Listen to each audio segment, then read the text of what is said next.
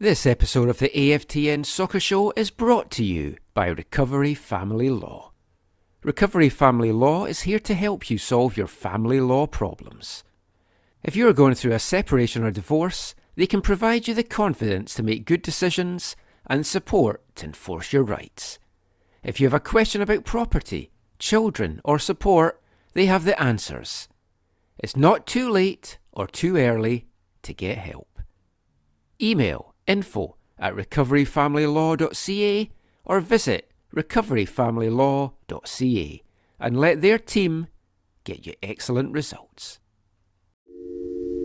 Are you sitting comfortably? Then we'll begin.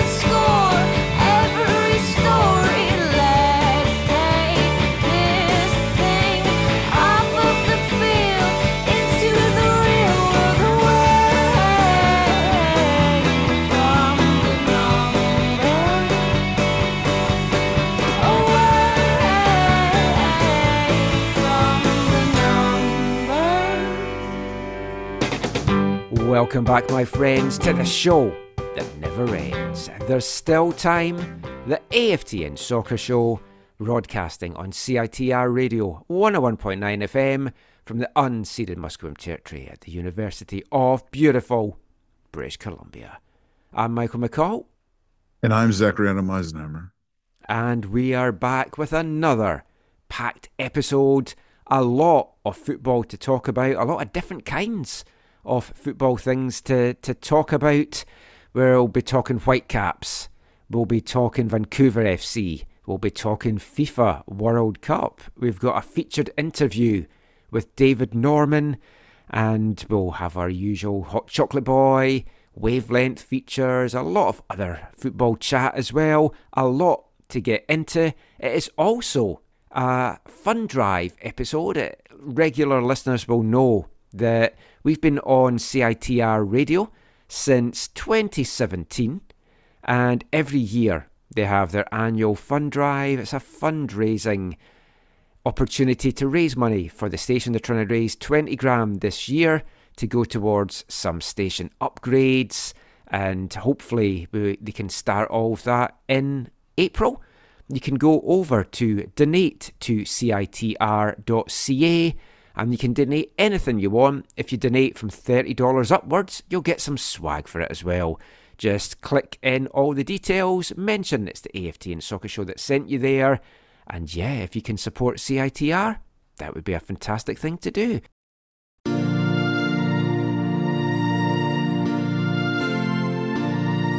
Fun Drive 2024 is right around the corner, and this February is the perfect time to say yes to CITR and all it has to offer. Visit donate to CITR.ca right now, make a donation, and then claim your prizes. For a $30 donation, you'll receive a CITR earplug case. $60 gets you a glow in the dark yo yo. A donation of $101.90 scores you specialized marble dice and a song dedication on Valentine's Day. The next one's dedicated to Rachel from Ross. A $200 donation will get you an engagement ring 32 ounce Nalgene water bottle. $500 and you'll be sporting a nifty just married sweatsuit. And for a grand donation of $1,000, you'll get to host your own show on CITR 101.9 FM.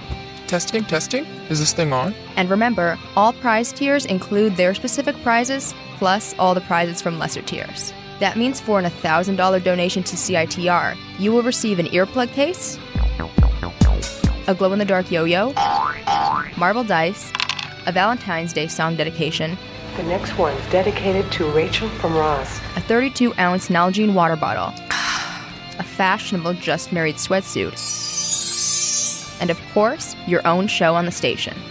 All right, here we go. So what are you waiting for? Say yes and visit donate to CITR.ca today and help us reach our goal of $20,000.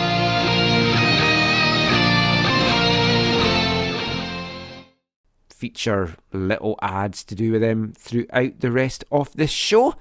It's a great station. We're proud to be on it. This, as I mentioned, we've been taking part in Fund Drive now since 2017, and our our listeners have been good in the past. Hopefully, they can continue that this year, Zach. Yes. Let let it long continue. So a busy week. We'll get into all the football chat in a sec. How's your week been? Uh, it was quite full, and this week's going to be even fuller. And that's without you travelling to the, the island. Yeah, I'm not. Yeah, I'm not. I am, I'm, I'm working that night. Yeah. You're you're going to cover it for us, right? Oh, of- course. I, I think by the sounds of it, there's not many Vancouver media going over. What? It might just be me and Felipe, I think, by the sounds of it, from from other, other folks on holiday, or they've got personal things on, or just the cost, or they can't spare an What about- overnight trip. What about the local guy who lives there? Is he going to go? He's in Hawaii. Oh, that's right. I knew that. Mm. But yeah, I, I'm looking forward to that. It has been a, a busy week. I'm exhausted. I got out to my my first football game of the year as well. Was at a VMSL game on Saturday afternoon. I was at a youth uh, cup match. Yeah, it was you quite mentioned great. that. It was quite a quality game. Uh, I think it's U18. It's like some grade 11s. Uh, grade 11. Uh, well, a couple guys I know. It was a team. cup game, you said. Yeah, like they're in cup play, so it's a different kind of cup play. It's like I think there's a, it's like a cup. It's like a group stage, and then there's either a, a top two are in the final, or there's a little playoff at the end of it. But yeah, their league play I think just went up to Christmas this year. I I don't know. I don't know how it all works. I don't want to. I don't to misinform anyone who's out there following U18 um, players. But it was it was Abbotsford Soccer Association uh, against uh, Coquitlam Metro-Ford side. Now they have n- other names, like they're the Yes, yeah. Because Coquitlam Midford, even in the adult thing, like they've got a couple of teams in VMSL as well. So they've got the Wolves, they've got Loopy, yeah exactly. and a, a few other things as well kicking about. I, I, I took in a battle between first and third in the VMSL Premier, and some interesting faces on display. Justin Sandu in hmm. goals for Croatia. Could we see him in the CPL this coming season? My spies say very possibly. And Vancouver FC draft pick Brandon Torreson was right. playing in the game for Columbus, scored the match winning goal as well. You can see the highlights of that later this week on AFTN's YouTube channel, AFTN Canada on YouTube. Just search for that. Entertaining game. Good crowd out for it as well. Nice to be back out watching the football with no snow, no rain. Were there no games until now too? Is that what it was? No, there had been some There had to be- games. oh, you just hadn't made it. Um. Okay. the the first week of January it was torrential rain, so it didn't go. Then it was the snow for two weeks that kind of put everything off, and then last weekend was more torrential rain as well. So, yeah, my my days are getting soaked to to just video these games, I think, kind of slightly on the back burner unless it's a big cup game or a or a big decider. But I mean, that was fun getting out to that. Have you seen any of the African Nations Cup or the Asian Cup games? I've seen a little bit. I, Are we, I- are we talking about that right now? Or we, just a little bit. I, I, I, covered a lot of it. We brought out we brought out two Oh yes, extra Yes, podcasts yes. last week. I mean, all in all, we brought out four and a half hours worth of content last week. And if you also factor in another hour and a half I did for my East Fife podcast, but four and a half hours of Canadian content, and that also involved me cutting some stuff out. I think we might talk too much. as usually required. But yeah, so I, I covered the, the Asian Cup and the, the African Games in the extra podcast that came out on Saturday night. So subscribe to that. $30 a year, $3 a month, and you can get those extra podcasts. I, I just want to I- talk to you about this South Africa Cape Verde game. Oh, I have not watched that one. Oh, is this going to spoil it for you if I talk to you about it? No, I know who went through. Okay, so it goes to a penalty shootout. I, I heard of that too. one penalty scored from the first six kicks. And in the end, South African goalkeeper Ronwen Williams saved four of the five kicks. Were they that bad? Or No, they were well taken oh, okay. penalties. The first three went to the same spot, and he just went the same way every single Wow. time and saved them. But the talking of penalty shootouts, there was an amazing moment. I haven't had a chance to watch the Asian Cup. There's just been too much going on. But I woke up Saturday morning, found out that the Uzbekistan and Qatar, their game was still on, and I switched it on just as the penalty shootout was in full flow. So it had got down to the decisive penalty.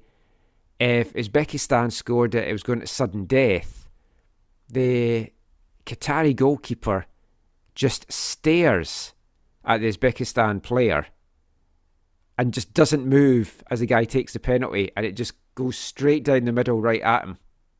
He just did not flinch at any point and just basically just stopped it. wow. Yeah. It was like an insane like And that's how Qatar that's how Qatar made it to the semifinals of the tournament they're hosting. Yes. Yeah. And defending champions. Yes. Yeah. So it's, it's been interesting. The the semis for the Asian Cup are Tuesday, Wednesday. The semis for the uh, African Cup of Nations are both on Wednesday. So BBC's got all the the semis and the final from now on. So at least I can watch that on iPlayer with my, my VPN.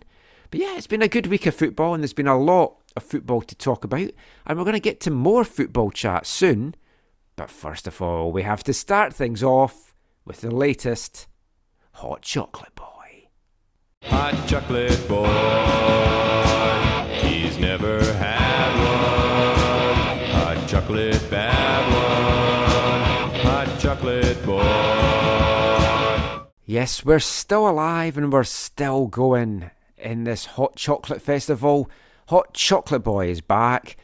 We have scaled it back though a little bit this week, partly because we felt we were having a little bit too much of the sweet stuff, but also just the expense of it all as well. I, I never really mentioned in in last week's show a lot of the hot chocolates they, they cost eight ninety five, round about that mark. The one we had at Honolulu Coffee, I think, was about twelve bucks, which is really kind of pushing it to the high end. So this week we scaled it back. We just had the one visit. We headed along to 49th Parallel Coffee and Lucky Donuts. Four locations throughout the city. We went to the one on Main Street. They also have locations in Kitsilano on West 4th, downtown on Thurlow Street, and in Lonsdale Avenue in North Vancouver. Their hot chocolate selections had been split in two for the festival. The first one, which was a, a dark hot chocolate infused with rosemary and sea salt, that was running from the 13th to the 28th of January. Not a huge fan of rosemary as a flavour, so we were holding out to their new one that was launched on January 29th. That runs all the way through to February 11th.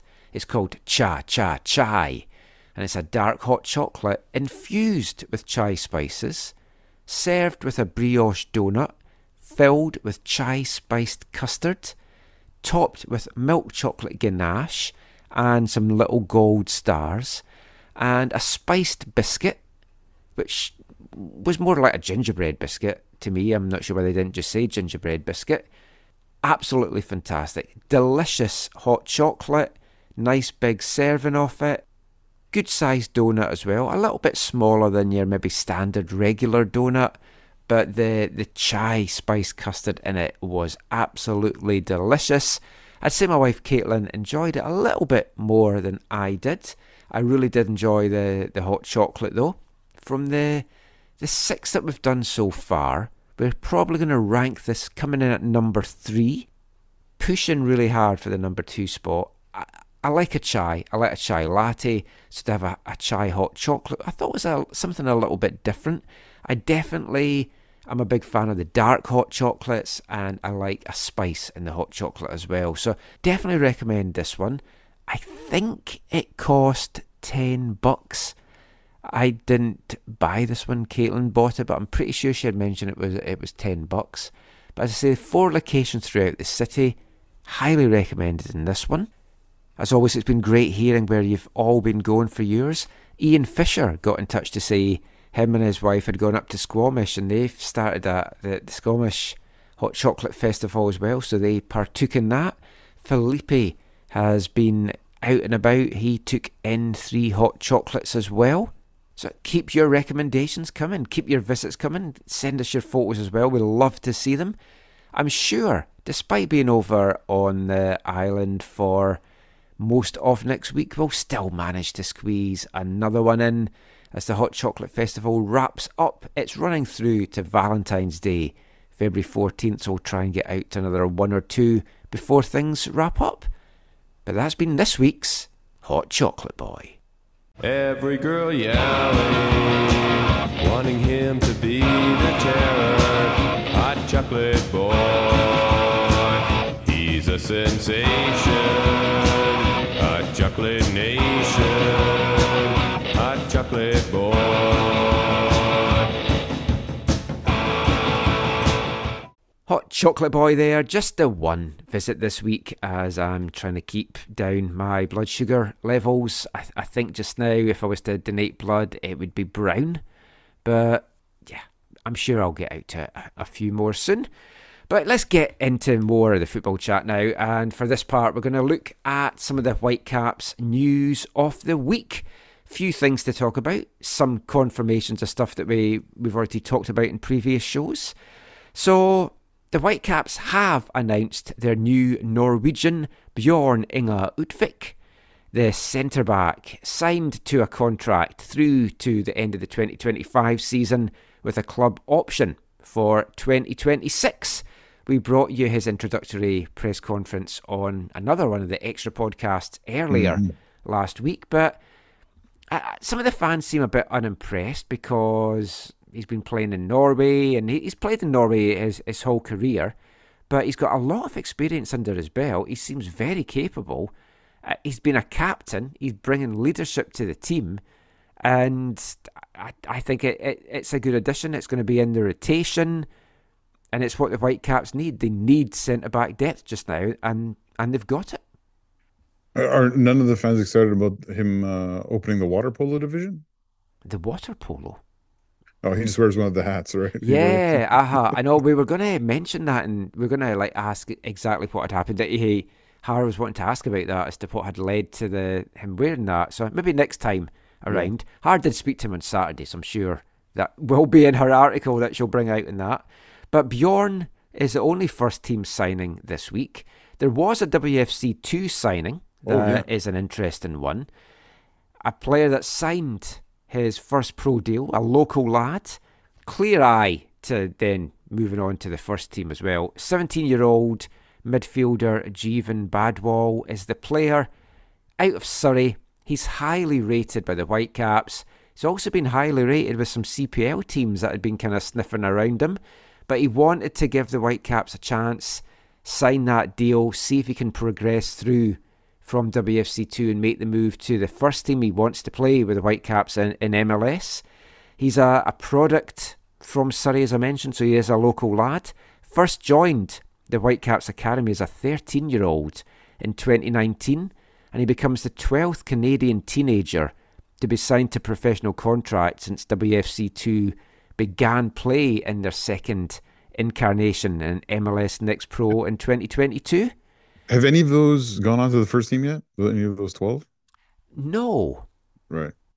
I just I just asked because I know I could, you could tell how important that was to the Whitecaps. To, Yeah, to the, the that. ones that's made the move so far have been Le- Levante Simon, who's obviously not Canadian, and Ali Ahmed, all of which were not teenagers. Right, but people have told told me and talked to me about Jeevan Badwal for a while. Was And he not? Was he in that World Cup squad with TJ? He, ah, he was. Yeah, Yeah, that's what, that's how I know him. Yeah, he played in all three matches for Canada at that under seventeen World Cup in Indonesia. He was running the midfield in, in that tournament. Did you remember when we watched those game? I, I remember him from those games. Yeah, no, he was he was good. I was watching Yeah. out for him, and he was over in Marbella as well with the the first team in the in the preseason camp. He had five starts as well in eight MLS Next Pro appearances for WFC two last year as an amateur player because he was keeping his options open uh, at, at that point. He also played in the 2023 MLS Next All Star game. So he, he he's a really good prospect. I'm really looking forward to seeing how he develops. And yeah, just we'll keep an eye on him in WFC two. Would not be surprised at all that he is a player that makes the jump to the first team. You don't want to put too much pressure on, a 17 year old as well. But you, you've got to think this is another player that maybe a team like Vancouver FC would be having an eye on as well. A local lad, highly thought of. Mhm. So the Whitecaps, they, they lost Grady McDonnell, didn't want to lose Jeevan Badwal, and they, they've locked him up. Yeah, Grady was uh, I, I'm sure a player that they regret losing. Yeah. Um, but yeah, it, this is good for them, and and we'll see how how things progress for Jeevan. You know where I saw you know where I saw the announcement first, I think, before I saw the the press release. No. It was uh, Derek Bassey was uh, sharing it on social media. Ah. So I don't know if he had co- as part of his coaching uh, uh, um, path, right? I don't know if that's where they cross paths or whatever, but yeah, Derek was was uh was sharing about it and excited and encouraged and happy and whatnot. Yeah. That's that's good to see. So that that's the the new additions to the Whitecap squad. An existing Whitecaps player has agreed to a contract extension, another one Yes. through to 2027. Tristan Blackmon. He's made 71 appearances across all competitions for the Whitecaps, back to back Canadian championships. And since last summer, Blackmon is now the fifth player to sign a contract extension through to at least the end of 2025. There was Andres Cubas in July, Ranko Veselinovic in August, Sebastian Berhalter in December, and of course Ryan Gauld last week. This is fantastic to see. It's great business by the Whitecaps. They they're locking these guys up to long term deals. They're adding that stability to the team. You know you've got players to to build around, and if other clubs want to come and take them, they're going to have to give up a, a lot for them. Obviously, you don't want to lose them, but I think having this stability, knowing who's going to be here for for a number of years, and top key performers as well, th- this is great stuff by the Caps. Yeah, I- can't remember a spell where they've had this much focus on extending contracts of players they believe that were key to Mm. them moving forward. Now, maybe that's just, you know, recency bias or whatever. No, I, I think you're right. I, I can't remember like it- this proactiveness either. It very much feels like uh, how a lot of Bundesliga clubs do their business. Like it very, very much feels like this is part of Axel's imprint on the team and the Mm. operations and how they function and how they work. I might be wrong. I don't know anything, but from, No, from I mean, outside, it definitely, that's how it smacks of that. Yeah, that's how it looks. Um, which again, kudos to Axel uh, and the organization on on identifying the players that they want for more than whatever two, three years, Mm. and are willing to say, "Yeah, we want you here so long that we're going to extend you." Um, But but not only that, I think it says a lot of the, the the atmosphere at the club just Oh, now. totally, yeah. That these players are like, yeah, we want to stay here. and We're- like Axel we love says, it here. We're settled here. yeah, then you commu- that communicates well to the players, right? Yeah. Because there has the players been, across the league talk, and it's like, oh, Oh, yeah. it's a great atmosphere in Vancouver. I mean, I know Vanni has his detractors, but so many players love him, and it's like, like Fafa Picault had said, oh, I want to come and play for Mister Vanni. It's like he's got that personality that players are like, oh, I love this guy. I want to be part of this. And if you've got a settled team as well, it's like even if players aren't talking, it's like, well, players are wanting to hang around in Vancouver. They must be doing something right there. Yeah. Oh, for sure. Um, yeah, it, it's a it's a very encouraging sign because yeah, there have been times where there it, that vibe hasn't been there, right? In the MLS era, there's been a time where it's a it's a place that there's some questions about or concerns about, you know, from play on on a player standpoint or whatever. Um, in addition to obviously, they've done a lot of things really well with players as well. Uh, I remember talking to you know Joe Cannon in the early days, saying you know they do this and this and this, and I've never experienced that to the, in this to this degree, uh, you know, at other places I've been or whatever. But um, yeah, it's this is all. If you're if you're a Whitecaps fan, this is really encouraging and a real positive sign, and hopefully is not just a, um just it's just like this now. Hopefully, this continue as Axel's run things. This continues to be a bit of the ethos of of how they do things, and because, like you said, I think it does have um, a number of p- positive knock-on effects for them. Oh, ab- absolutely. Some other Whitecaps news from this week. MLS announced on Tuesday the 2024 schedule for TSN Oh, right. and RDS for their broadcasts. This is increase from last year, isn't it? Uh no, I think it's the same. Is it really? There was 14 games last year on TSN. I'm for the pretty Whitecaps? sure there was. Maybe it was 12. I think it was 14. Okay. Oh yeah, there's 30. Yeah, okay. Yeah. Hmm. So 'Cause I mean- that aren't. So 14 Whitecaps games will be featured throughout the regular season. Now, the the reason that I kind of went "Ugh," is this is what I don't like. And I said this last year, and they've done it again. And I, I get why. They're going to maybe want to send broadcasters through, use their own trucks and stuff. But of those 14 games, there's 10 home games and there's four away games. So 10 of the 17 games at BC Place are going to be on TV. What you are needing to do is feature the away games so that you can have people watching those games and thinking, oh, I want to go and watch this team at BC Place because they're my home team, as opposed to, ah, there's no point trailing down the games on TV. I, I just, I'm not a fan of it at all. I don't know whether it's TSN pushing for that, whether the Whitecaps want that. Maybe they're happy with that. We'll, we'll speak to Axel maybe about that and, and see what, what he says.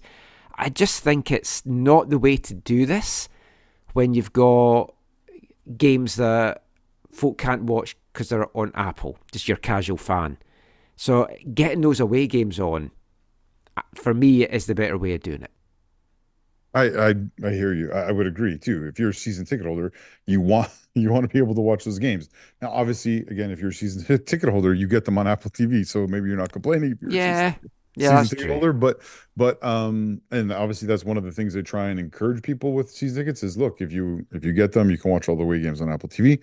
Um, but you, you're right. The, the battle, as we've had in the discussion recently with with all that's going on with the, the Canadian Premier League and broadcasting, you, you you it is helpful for you to have your games in front of uh, as many eyeballs in as simplest a way as possible, and this does that to a degree, but not to the degree that. Uh, you, people like yourself Hmm. and others would, would want. And so Th- th- there's some strange selections in the games as well. So there, there's going to be six Canadian double headers where a Whitecaps game is going to be on uh, the same day as either a TFC or a Montreal match. So there's some good selections. There's four matches against Seattle and Portland that's going to be featured. So you want to build up that Cascadia Cup rivalry on Yep. on TSN. That that's great. I love that. But of the the four Golden Era Pack games, only two of those, so games where you're going to have a bumper crowd, only two of the four are on TV. They are not featuring the Miami game, yeah. which I thought w- was weird. They're also not featuring any of the Whitecaps Canadian derbies either, which is uh, That is an, an odd choice. But then they're going to have four consecutive September weekend home matches that they're going to be featuring the Whitecaps. And that's when you want to get the fans in because they're pushing for the playoffs and you want to get them there cheering them on in person. So yeah, I'm not not a huge fan of the schedule, but at least it's better than not having anything for for fans to watch on TV and I guess at- this point in time you just take whatever you can. Last little bit of Whitecaps news. Wednesday saw the Leagues Cup draw, and there's been changes. Now, long-time listeners will know I'm, I'm a big fan of the tournament. I really enjoyed it last year. I thought it was a great tournament, some great games. The Whitecaps games in particular were a lot of fun. And I don't like, obviously, stopping the season, but it is what it is. It's not going away. So I thought, well, the Whitecaps, they'll be now hosting a group based on how things played out last year. Well, no, because they've basically split the teams into a ranking system based on Liga MX, Leagues Cup, and MLS performances. So there's a top 15, there's 16 to 30, and then there's 31 onwards. And there's one from each tier in each group, which means the Whitecaps are in tier 2, and they've got LAFC again. Yeah, I saw a lot of disappointment about that this week. Ah, A lot of like it, it, it- We've mentioned it during the 2023 season, but they are, uh, I guess, for multiple reasons. They are the Montreal Impact of the USL era, right? Yeah. When when, we, or, or when for me, from a Scottish, it's East Fife Forfar, who we've played like eight times in a season, a, a few times. yeah, there was this season we the the Whitecaps played Mo- Montreal Impact nine times in a year between three competitions. Yeah. and and maybe even a f- and friendly. I can't remember, but yeah, it was it was crazy. It was so disappointing. The, the other team as well is Tijuana, who are like low ranked in Liga MX just now. So I mean, that, that's a, a, certainly a winnable game that will be at, at BC Place. Ah, It's just it's, it's so disappointing. They, they've changed it as well because they all, all participating clubs, except the two league champions, are divided into the three tiers as I mentioned. So there's going to be 15 groups of three, and it's prioritizing geographical and competitive balance amongst the 45 clubs. So there's two reg- regions, east and west, seven groups in the east, eight groups in the west, just to cut down on the travel. And I get all that, and that's good. And I still think the the Mexican teams have been completely screwed over with it. But it, it's just it's a bit disappointing, and I'm not as excited about the tournament this year. Got to say. I I can't blame you, and I think that the LAFC thing really does hurt. Uh, uh, having a New Mexican team, I think, will be nice and fun for some, uh, many of the fans or some of the fans. But yeah, I Yeah, thank God it's not Tigres again. Yeah, I yeah. Well, that would have been awful. Uh, I I would still say that this is um, something that MLS is prioritizing because of commercial interests, Yeah. and therefore I have I don't really have much time for it. Even though I know it was entertaining when it had, took place last year, uh, and and and added to the league in in obviously a number of ways. But when this gets prioritized over the U.S. Open Cup in the in the states for MLS Yeah. teams, I have a real problem. I'm interested to see what the crowds are going to be like for year two of it as well. It's a bit of a novelty last year. As I said, some great games. So, I mean, we'll see how all that plays out. That is the Whitecaps news for the week. And of course, the big news for the Whitecaps coming up is their competitive season gets underway on Wednesday. Starlight Stadium, Langford, Vancouver Island, Tigres are coming to town as the Whitecaps kick off their inaugural Champions Cup campaign. And we'll be back chatting about that and hear some thoughts from Vanni Sartini on it after this. This summer, two people will come together to celebrate the sanctity of marriage. It's wedding season, kid. While Mary was planning everyone else's, Fun drive. she didn't have one of her own. Charlie had given up on trying to find the perfect Radio station. until she met CITR. Hi. Hi. Of course, every wedding has a story, but the one I'm thinking of isn't about a bride and a groom. It's about a... CITR's Fun Drive. You want to go to Vegas without me? That is totally cool. What are you talking about? Well, you know, Phil and Stu, they're your buddies, and it's your bachelor party, and those two love you. Michael? Look, I, I have to ask you something. Something really important. You know, could I just tell you one thing first? I called because I met someone. Uh, We're getting married. February 1st to 8th, 2024. What are we doing for the bachelorette party? What about like a princess theme? Versace meets the gold rush. I'm thinking We should go to donate to CITR.ca. I don't hate it. Vegas it is. Jenny. Yes. Lisa, are you saying yes to CITR? I'm saying yes! yes! Hi, I'm Tristan Blackmon, and this is the AFTN Soccer Show.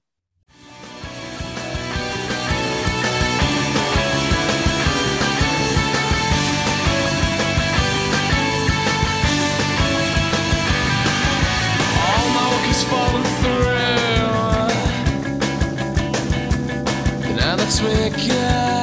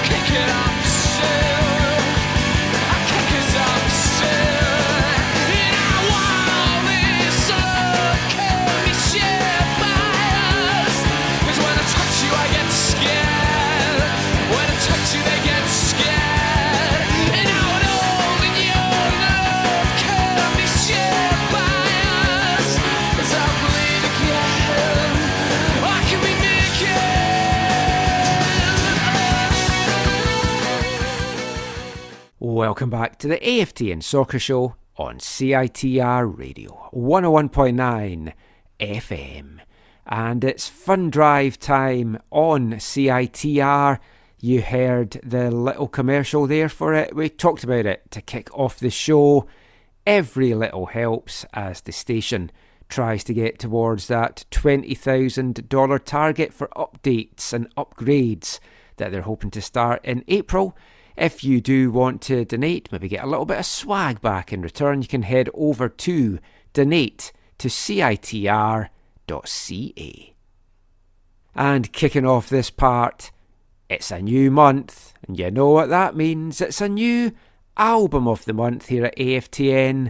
We've gone back to the 90s, this time around, an English band from Macclesfield called Marion, part of the Britpop scene, although they don't feel that they were a, a Britpop band, but they, they most certainly were. They were big in 95, 96 when Britpop was at its peak.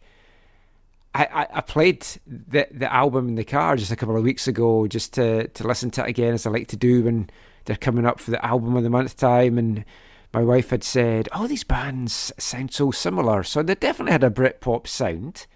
And the album in question is Marion's debut album, This World and Body. The band only released two studio albums. This one came out in 1996.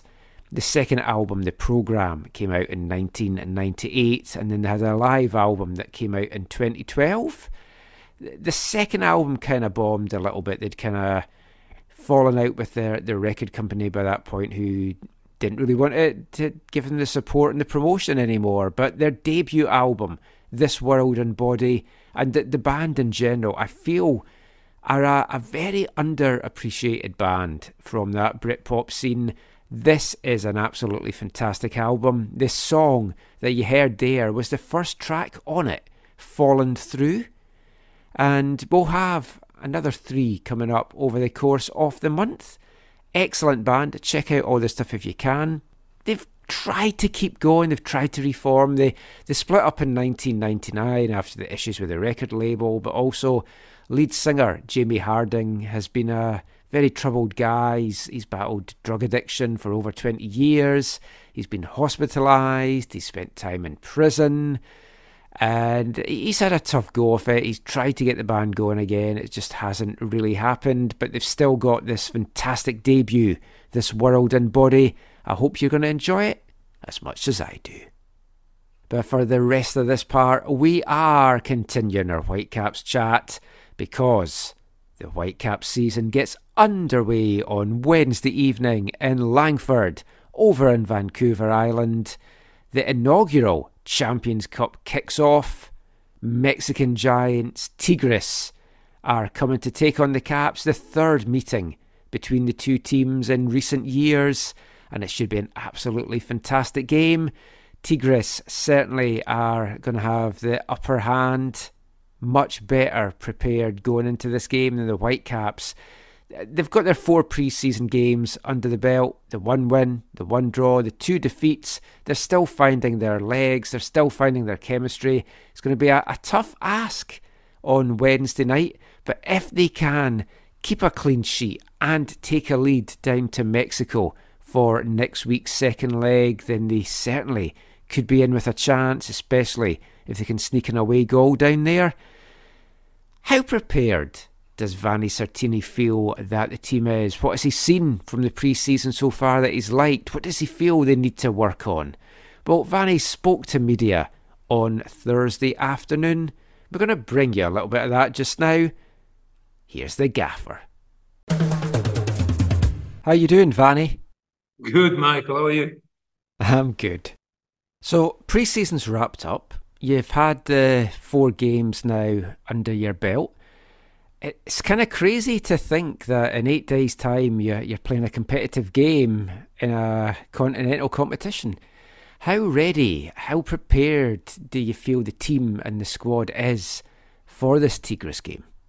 I think we'll know, yeah, next week. I think we're we're we're, we're getting ready. We're better than, of course, three weeks ago when we started. But uh, as you said before, we we're in preparation phase. So we today was the first day that only few players played 90 minutes. I think two of them, three, including UA. And uh, next uh, next week will be the first time that most of them will play 90 minutes.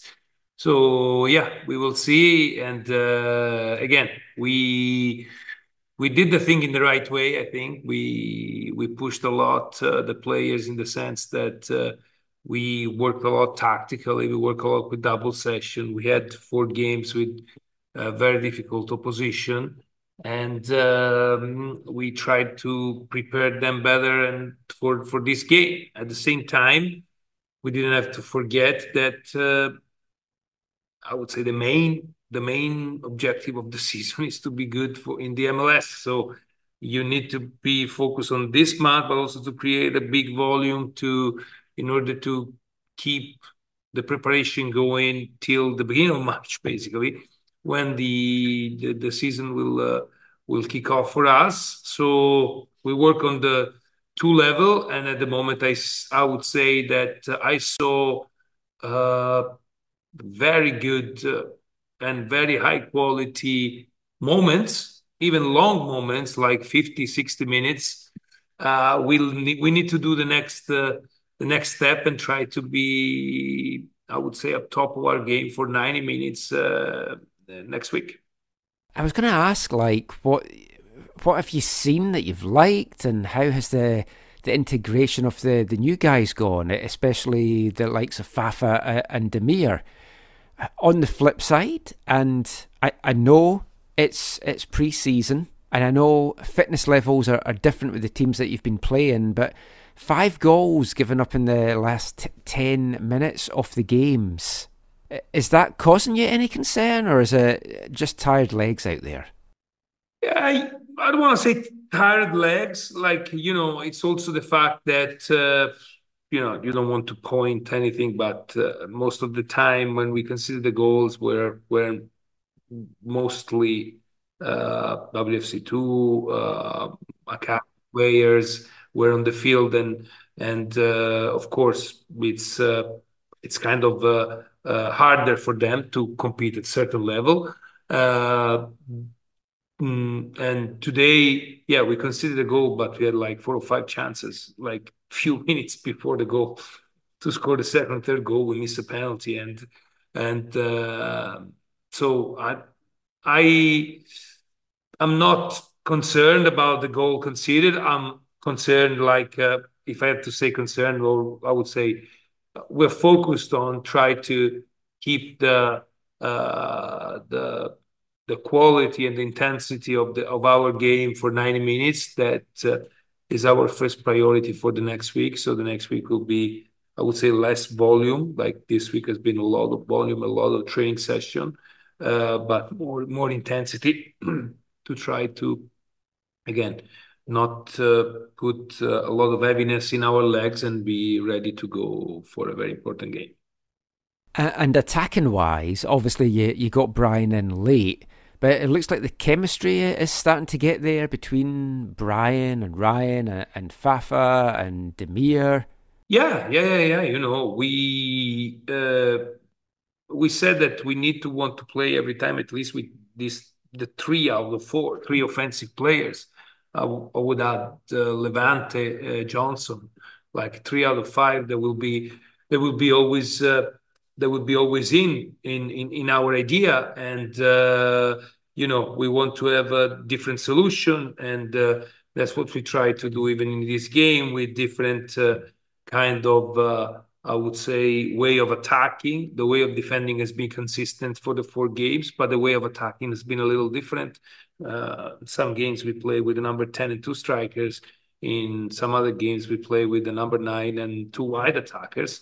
So we want to see how we can be even more unpredictable. And uh, we we like the thing that we saw, uh, like some combination during the game against uh, Backa Topola last week. The, the the first the game against Puskas when we played were really good. Today there was uh, I would say, really good uh, uh, indication on our way, how we can be even more dangerous in transition like we did last year. So, you know, it's there's some a lot of positives to be honest, but also a lot of things that we keep working on. I want to actually touch more about what you were talking about there about your tactics, your little bit of switching tactics Oh, that we've seen in tactics. preseason. uh, I do. Uh, We saw in the match report, at least, that you went and started against uh, FKTSC and uh, three three one three, or Yes. a variation of a three four three diamond. And we know we don't like wingers, so I'm only assuming that the three are those inside forwards. Or how has how has that tactical experimentation been with the squad so far? Have they been able to adjust um, a bit more to having three attackers rather than four? Have they have you seen the attacking patterns be sort of easy to create with the team right now since they're used to playing in sort of a three back uh, formation from last year? How has that been so far? Yeah, what we work basically has been two different way of attacking. Uh, you know, the the defending structure has been always the three for three because since we want to play with three offensive player, we need to to to defend with three guys that we we cannot ask one of the offensive player to be a wingback or a midfielder and drop uh, in our half and uh, uh, or in our box and and being a, so we defend we defended with the three four three like uh, flat like we did a lot of times last year, three five two a lot of times, but sometimes three four three. And um, the two variation has been uh, playing like when we have the ball. So one variation has been Uh, uh, uh, transforming the back three and the back four when we have the ball and having one of the center back going wide and uh, having a diamond in the midfield and two strikers with one of the central guy dropping from the line of the striker to become the top of the diamond.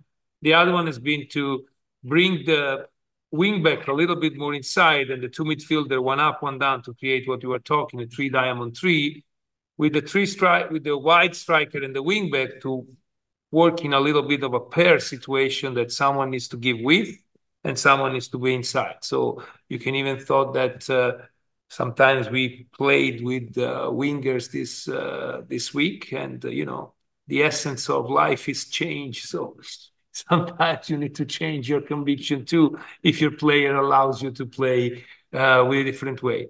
In both uh, case, what I really like is the fact that if if you're able to sustain and keep this diamond in the midfield, it's going to be help helping us in both system for diamond two or three diamond three when we attack, because it gives us the possibility to uh, have numbers in the middle, solution in the middle, keeping possession, but also having the possibility to connect easy from defense to attack and and connect easy if we lose the ball to get to the to our three for three defending. So, you know, uh, there's a lot of work, of course, but uh, the guys seems to receive these things well. They enjoy it, and we saw a lot of nice combination. Now it's we need to bring it to the next uh, level. I see that a lot of movements are right, and at the moment we still miss a little bit of being brilliant and being. I would say sometimes we are a little sloppy in the execution. We need uh, to be better for, uh, of course, for next weekend and for, when the league will start. And I wanted to also ask specifically with Damir and Fafa because Fafa is a winger, Damir is more of an attacking midfielder, but we've seen them being placed in more central attacking positions.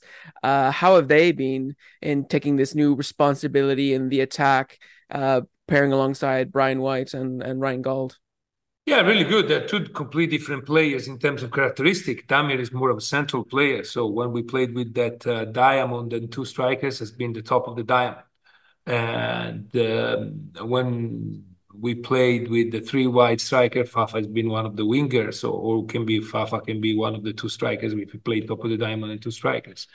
Uh, they're doing well. They're still, uh, course, entering in the in the tactics of the team. They are uh, really understood immediately what we do in terms of pressing, in terms of defending, and uh, uh, they are uh, mm, willing to learn in what we do in terms of uh, uh, having the ball. What is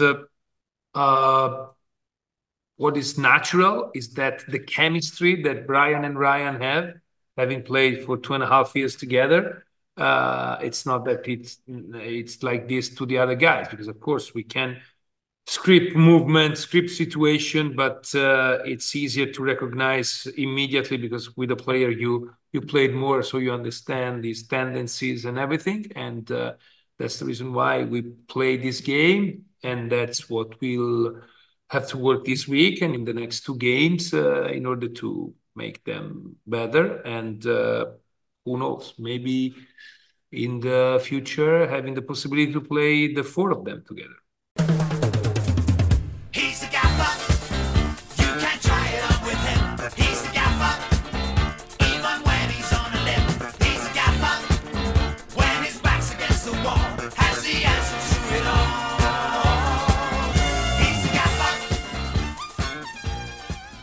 The gaffer there, Vanni Sartini. Will it be a case of Tiger Tiger shining bright? You kind of have to feel they've got a big, big advantage heading into this. I mean, what what's your thoughts on the the Whitecaps prep for this? It's it's crazy to think that on February seventh their season gets underway, and that uh, by mid February they're either going to be the first team through to the next round of the Champions Cup or the first MLS team out before another MLS team has even kicked a ball. Yeah, there are a few strange elements to it. Um, but I mean, we also this is what you you want to be in this competition, and this is what this competition is right now. So in one sense, you can't complain because it's really annoying, right? It doesn't matter what club uh, in North America it feels like, or what level, what com like. There's always someone who's complaining, like they want to be in these competitions, and they get there and then they complain about it. Yeah, or they Uh, play weakened teams. That's what pisses me off as well. When it's like, yeah, we fought hard to get to this tournament, and then we're not actually going to take it seriously. Yeah, I think we, we have seen some of that. I think specifically that what stands out to me from my memory would be Sporting Kansas City uh, against the Whitecaps in the group stage of uh, Oh, the yeah. old the old uh, part of this tournament. Um, even last year, Austin down out- uh, when they took on the Haiti side, I, I think they kind of completely underestimated what the Haitians were going to do, and they got stung. Yeah, but uh, no. So I, I think I also think for hopefully for the players, regardless of what happens in these matches in terms of results or whatever, because obviously they'll be you know very encouraged and and pumped up if they get through this. Um, well, hopefully they don't get too you know deflated if they don't.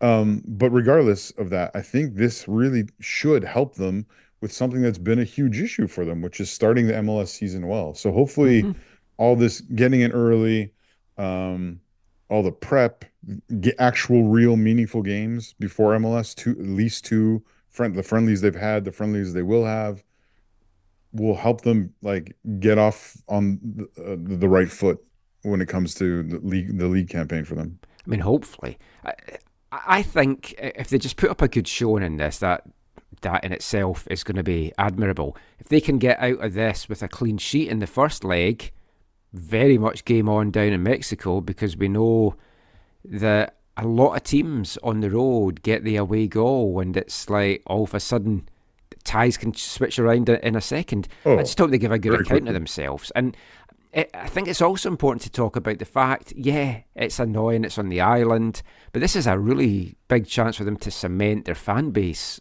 over there. And it looks like the game's pretty much sold out as well. So Yeah, I uh, that. yeah, it's a it's a good foothold over over there, and for their fans that regularly make the trip over. I, I wonder how many people on the island understand what kind of opportunity this is. Like, obviously, Pacific has played in elements of CONCACAF play, um, but they, ha- they haven't had a they haven't hosted a Tigres. Um, so I mean, yeah, if anyone, if tickets aren't sold out by the time you listen to this, and you're on the island or you or you have a very flexible schedule and you can go, um, this is a great match to go to. If you've never been to Starlight, and Mm. and you're a Whitecaps fan or you're on the island and you love football, you need like this is a game you sh- you should be at. Like Yeah, it's a great Um, little stadium. I really like oh, it. It's yeah, it's not perfect, but it, I agree with you. It's a great it's a great little stadium.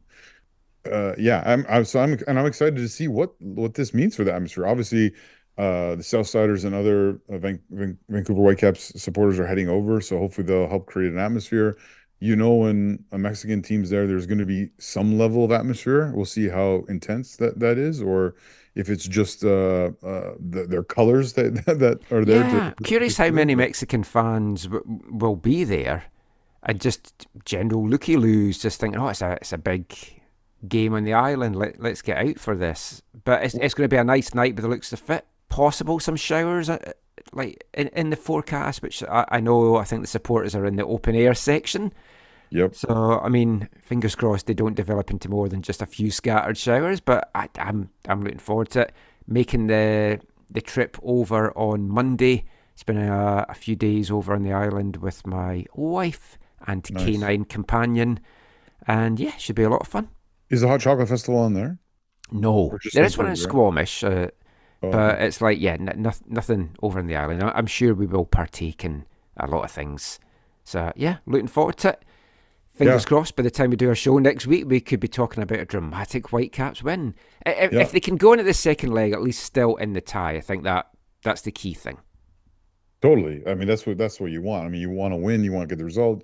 Like you said, you want a clean sheet. But um, yeah, all the best to Vanni and the players, and I hope it's a really great experience for them. Well, that is it for our Whitecaps chat. We are going to turn our attentions next to the Canadian Premier League and we're going to bring you our featured interviews. We sit down with a man that's been on the show many times before, a local lad coming back to the lower mainland to play for Vancouver FC. It's David Norman the sixth, and we'll be chatting with him after this. None of them are real special.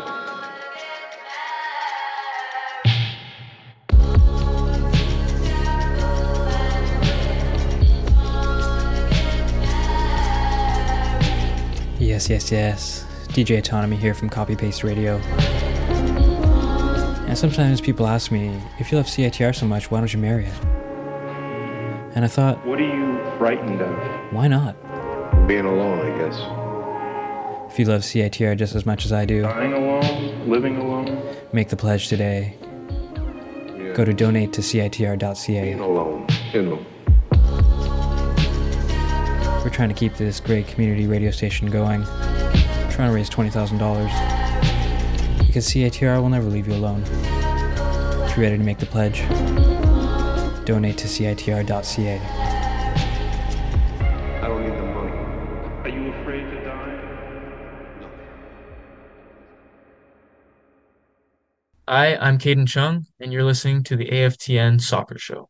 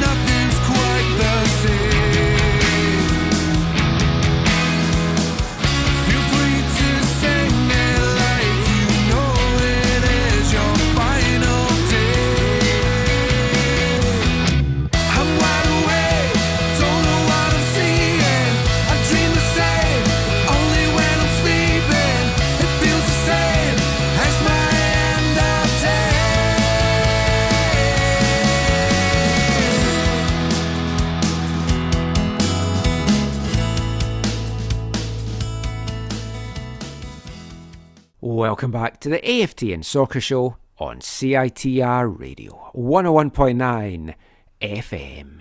And it's fun drive time on CITR. You heard the little commercial there for it. We talked about it to kick off the show. Every little helps as the station tries to get towards that $20,000 target for updates and upgrades that they're hoping to start in April. If you do want to donate, maybe get a little bit of swag back in return, you can head over to donate to CITR.ca. And kicking off this part, friends of the show and friends of mine from Fife in Scotland, Got Got Need, with their new single, Final Day, released towards the end of January by the Fife Five Piece. I've spoken about them before, a couple of my friends in the band couple of East Fife fans in the band. They do our theme song for my East Fife podcast, Glory Days of Gold. This is their new single. You can get it in all the usual places. Check them out on Spotify, check them out on YouTube and on Bandcamp as well. Go and give them a support. If you can download the single, even just stream it a couple of times on Spotify, they would really appreciate it. They've had other airplay over here in Canada as well from a, a station out in Ontario, and this single's been getting really good reviews as well. Check out that and all of their other stuff. The band, of course, featured in our Festive 15 last year, taking the number four spot. They've got more new material to come out this year, but Final Day, their first single for 2024, and a great single it is at that. Got Got Need, nice football name as well, and I mean it's obviously known for fans when you're doing sticker collecting or whatever. It's like Got Got Need. I, I guess if you're a professional footballer, you you can kind of tick off your hopes, your goals, your dreams, your aspirations. It's like, oh, got that one, got that one, need that one. And for a, a lot of players, one of the things they want, one of the things they need from their career is to to win some trophies, to maybe play in European or continental competition. Well, one player that has certainly been able to tick got got need off during a very successful 2023, a career year, in fact, for him, is a friend of the show, David Norman, the 25 year old Coquitlam Metro-Ford alumni, Vancouver Whitecaps Academy alumni, former WFC2 player, former Whitecaps MLS player, back now in the lower mainland to play for Vancouver FC for the upcoming CPL season. He's had stints with Queen of the South, he's had stints with Pacific FC, Inter Miami in their inaugural season came back to Canada and the CPL for two seasons with Cavalry FC. There was lots of rumours that he was maybe going to be a signing for Vancouver FC in their inaugural season, but he headed over to Europe, went and played English League Two with Northampton Town, made six appearances, helped the team get promotion to League One, made the move over to League of Ireland club St Patrick's Athletic, lifting an Irish Cup with them towards the end of last year. A fantastic year, fantastic season, great achievements, but he's come back home.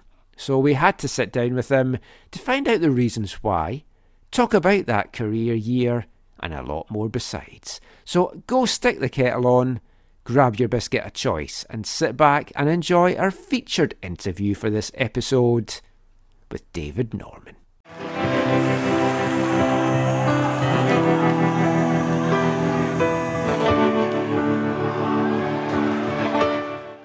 So, David, welcome home. Uh, it's it's been rumored for a while. I'm I'm sure you've known this for a while. Is it nice that it's now all official and it's all out in the open, and you you can start officially telling everyone that you're back home? Yeah, it is for sure. Um, like you said, there's a few things out there that uh, that were saying I might be signing here, but now that it's it's all all out and and open, it's great to be officially telling friends and family and uh, and people people around for sure. Dave, why this year? There was lots of rumors that last year could be, you know, you could join for the inaugural season. Yeah. Uh, what, what? Uh, obviously, you went on a great adventure, and we'll talk about that more later. But mm. wh- why, why 2024 as opposed to 2023? Well, I think a lot can change in 12 months. Um, personally, from a football aspect, um, also from a personal aspect as well. Uh, last year had a great opportunity to to go overseas and and live that dream, and that was hard to pass up. So uh, at this point in, in my career and in my life, it was the clear decision, and um, yeah. We've obviously known you for a, a long, long time, and we've chatted so much. I checked; you've been on the show seven times before. So I think you might actually hold the, the record. I thought Fisky had been on a lot, but it's like I think you've you've pipped him for that.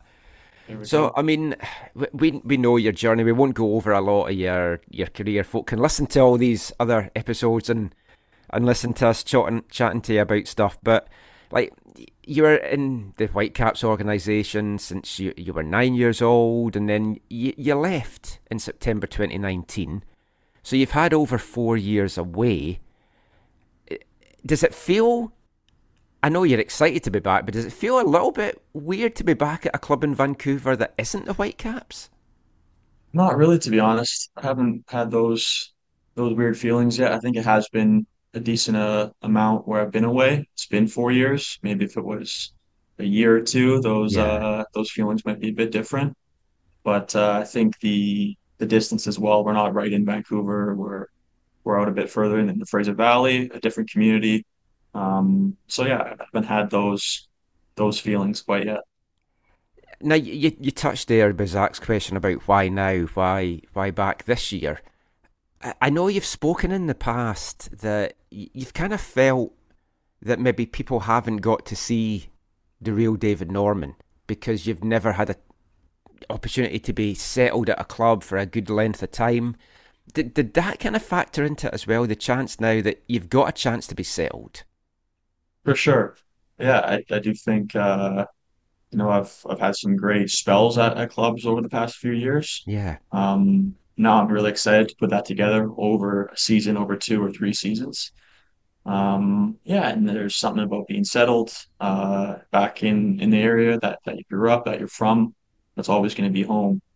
Uh, so to follow the club, to to track what the club was doing on the pitch last year, to see the um, success that that came out of it, the second half of the season, performances, the results, and and to be part of that, obviously for myself, but for several other players, um, that was very convincing to to come back and sign here this year.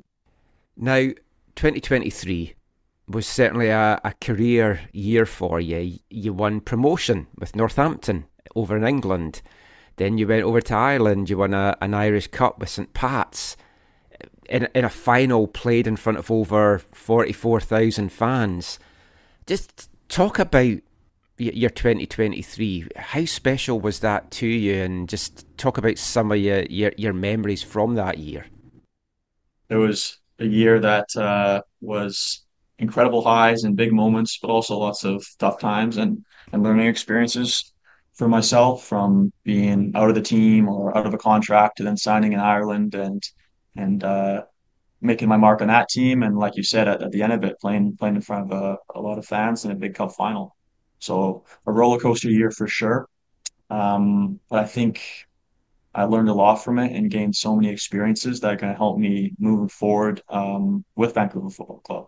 And uh, that's what I'm really excited about is the, you know, I mentioned the way I grew as as a center back, um, the lessons I, I, I learned in that position, but also how it can help young players, um, how it can help the club and help the club affect the community. So, um, yeah, I think I think I learned a lot from from this year and uh, hope to put it to good use going forward with, with Vancouver. Now, you, you'd been linked with, with Vancouver for their inaugural season, and the, the lure of going back over to Europe, because, I mean, I, I, you've been over before, and I remember your successful spell at Queen of the South that, that you had as well. Was that just something you, you had to go back and do that? You, you just had the, the lure of going and playing there, and you got to play in two different countries as well. Is that just something you feel you had to, to go and do before you maybe came back to the CPL? For sure, that was something that was still very much on my heart. And um, playing over there, like you said, another two countries. I think I'm at five countries now Yeah. in seven years between Inter Miami and Queen of the South in Scotland, and now England, Ireland, and, and Canada. So I've I've really tried to be to be like a sponge and soak up as much as I can, whether it's a a massive franchise like Inter Miami and their inaugural season in 2020 or a very small budget club like Queen of the South. I was on loan there. So yeah, it's it's keeping all those uh those experiences um that are gonna help help me moving forward. Yeah, I wonder not like rank or you know give a score to ten, but oh, yeah, I wonder like if you could talk about the kind of the differences between you know playing in Scotland, England, and Ireland. Like obviously three, uh, you know, football mad nations or whatever. But like, yeah, was were they was it, were they very much the same? What were the things that were unique about them? Like, what did you love most maybe about each one? Yeah, I think uh think that you, you mentioned that the, the culture, the passion for football over there is is different. It's uh, it's hard to explain to people who have only experienced sports in, in North America. As you know, uh, as you know, Zach, making many trips over to watch a certain team in Germany. Um, so to be part of those teams, to see what playing for Northampton Town, for uh, Queen of the South, for St. Patrick's Athletic, what it means to those fans who have been supporting the club their families have been supporting the club for 70, 80, 90 years. Um, and then to win a promotion, to win a trophy, that doesn't happen often. Um, you know, uh, I don't know if that will ever be like that here in Vancouver. Um, but to be part of the the first few years of a club, of a franchise, I hope that I can come back um, in in 30 years myself and and seeing what what was built with with Vancouver FC. Um, so yeah, that's uh, I, I don't think it'd be hard to actually rank them. Um, they're they're very much different. Um, the culture in all three of those countries are different, um, but very very fun to be playing over there for sure. You, you touched on the Miami experience as well. Now, obviously, Miami is a much different animal now to what it was when you when you first went there for that inaugural season. Is there? I, I know you're not really the kind of person that looks back and has regrets and stuff. But it's like, is there an element of just wondering what could have been there if COVID hadn't hit, and then you also you, you picked up the injury there as well? Yeah, no, not really. I've had family and friends asked me that over the last year, um, but I I truly believe I was supposed to be there for one year, and um, the injury that happened, it, it sucked. It was very tough at, at the time. Um, I had the surgery, what didn't kick a ball for pretty much 11, 12 months, which was tough. But I was in at the training ground every day from, you know, one of the first guys in, the last guys to leave. So I spent a lot of time around the club to see what it takes to to build a franchise, the growing pains that comes with it. Um, so I think I learned I learned a lot from that. And uh, yeah, I think it was just part of my journey and um, never had any regrets or what ifs and um, so yeah, that has really crossed my mind. A, a, question for you, David. You can plead the fifth on this, but who, while you were there, who was yeah. your favorite person to rehab with?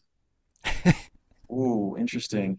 Gonzalo Higuain. He didn't train much, so we we did we spent a lot of time in in, in the physio room, um, and then guys like Blaise Matuidi to see his work ethic. He would just won a World Cup and um, you know, Champions Leagues and played in so many big games. But to see how he came into to training every day, the way he worked, the way he took care of himself, um, the attention to the little details was was very important for a young uh, a young person like myself to to see his training habits. Was there anyone that you were on like the the the rehab table with though that it, um yeah I've heard stories of you rehabbing with a certain individual that also had connections to the community here? Okay, I'm uh, I'm blanking on who that might be right now, but an American, blonde hair. Oh yes, yeah, yeah, Brek Shea. He uh, he was coming back from an injury, so he was actually with with Inter Miami too at, at the beginning, and then I forgot about that. Fit. So yeah, there's a few connections between uh, between Whitecaps players that uh, that came through Inter Miami. Um, so yeah, Brek and I spent uh, spent a good a good few hours together. He plays pickleball now or something. He owns part of a pickleball league. I, I think I remember that reading. That surprise me. Yeah. uh, he, was, he was a great guy. When we last spoke, you you were at Pacific, and of course, eh, you were there briefly, but it was a very special place, I'm sure, in your heart because you met your wife there. Yes, yes, that's true. Um, yeah, I, I didn't spend uh, spend a long time there. That was kind of between Whitecaps and, and Miami. Um, but uh, yeah, that is a special place for sure. And she was over with you in England and Ireland, wasn't she? Yeah, Yeah. yeah, she was. So I Yeah, mean, how, was- how how different was it like being there as like a family man this time with with your wife? Did you get to go and explore things a, a bit more and just see the countryside? For sure. Yeah, we definitely did. I, I was super grateful that she was able to to be there for the most part um, of my time there because, like I mentioned, it was lots of ups and lots of downs, but she was Yeah. my rock through it all, and um, yeah, it just brings a different meaning to to football. And uh, I think I started to realize that I'm more than just a footballer. Over the last few years, she's helped me with that a lot, um, which I do think actually helps my game on the field when Mm. you don't put as much emphasis or uh, importance on your few hours at training or the 90 minutes once a week. So, um, and to answer your question, yeah, we uh, we got to, to travel around a decent amount and um, and see some places uh, on the UK and Europe. So that was a, a great part of the whole experience for sure. I know you went up to Ibrox because I, I just shake my head when I see you with those pictures. Yeah, yeah, that was fantastic. Uh, spent uh, spent a good amount of time there. Seen seen some awesome games there. So to take to take my wife there was a was a pretty cool moment too. The Well, best football it- club in the world. Mm. Dave, Dave, don't worry. I'll, I'll get Michael to. I'll get him the the account so you can follow your wife on Instagram and see all, all the behind the scenes. I think I do follow her actually. Oh, Let's let's go back to your time at Ireland because I'm I'm fascinated in that. We were chatting before we recorded. I'm wearing my Bohemians top, one of your your rivals, mm-hmm. but I I mean it, it's such a passionate community, and aside from winning the cup there, like you obviously played in the league, you won the cup, but you you got to have like conference league experience as well. Going to Luxembourg, playing against the Luxembourg side, how how was that? Was that another one to kind of tick off the, the bucket list for you, playing in European competition? Yeah, that was for sure. And that was a big reason that I initially signed there rather than staying in the UK was the chance to play to play in Europe. And I went in, I signed and I was playing in a Europa League conference game within a few weeks. Unfortunately, our, our high expectations and we were hoping to go on a run of several rounds and qualify for the group stage. There's no reason we we couldn't have done that. But that run ended early in the first round. So that was that was cut short that run in Europe. But for clubs in Ireland, for um, financially, for the support, for the international recognition, those European tournaments are huge. Um, but like you said, to, as a young man growing up, to play in a European football match was was a dream. Uh, was a dream of mine. To so even to have done that, even though it was just one round, was pretty awesome to Yeah. pretty awesome to check off. And hopefully, I'll be doing that in the CONCACAF Champions League uh, coming up soon. Yeah, hopefully. When you look at the, the successful season that St. Pat's had, obviously they've got another good campaign coming. They're going to be in Europe again. Was there part of you that thought, oh, maybe I can give it another year over there? Yeah, for sure. Um, there was an option to go back and to return, but like I mentioned before, there's there's a lot that played into it. Um, a lot of discussion with family, with my wife and I, lots of pros and cons. Um, but we just felt so much peace about signing here for football reasons, Yeah. for personal reasons. So yeah, at the end, it was a pretty easy decision to make. You also got to have your whole family over for that cup final. I mean, that must just have been a, a special day for you. Yeah, it was. Yeah, it was pretty, pretty amazing. Both my parents my wife's parents got to come out for it. And uh, yeah, the whole day is pretty, uh, pretty surreal and will definitely be something that I don't forget for the rest of my life. So to be part of um, history for a club, even though I was just there for a small amount of time to to play a role in that was was pretty great. And I, I think I read at the time that you were the first Canadian to lift the cup or at least play there in the cup final since Jeff Clark, which must have been weird because I'm sure you watched Jeff Clark playing uh, at Swangard when you were growing up. Yeah, yeah, that's true. I think he won the league with St. Pat's in That's what it was. 99, the year I was born. So that's pretty uh pretty pretty funny. Um, but and then Carlo Corazzin was the other Canadian to play with my team in England at Northampton. And Oh, I yeah. signed for St. Pat's, and I'm the first day of touring the stadium, and I see a big photo of him on on the wall in one of the offices, and I send it to my dad. I'm like, "This pretty sure this is Jeff Clark." And the fact that they both grew up in the Lower Mainland, my grandpa coached both of them Oh, when they were young kids, so it's uh, um, pretty pretty wild that the two Canadians for those clubs both came from from the same local area as myself. That's fantastic. hmm You, you mentioned your grandpa there. I, I want to ask a total tangential question here, Michael. But tell us your grandfather's name. David Norman, Right, right. number So five, number four, sorry. yeah, you're number six, right? Yeah. Okay. So, but you you prefer to go by David Norman Jr. Because I always want to call you David Norman the sixth, but everyone's like, no, you gotta call him Junior. I'm like, he's not Junior. he is, but he isn't.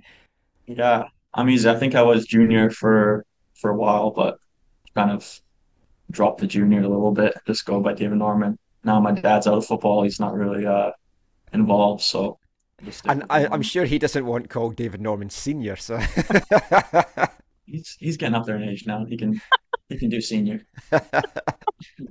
But at, at one point, my grandpa was definitely known as senior, and he was junior. So it's all a bit confusing.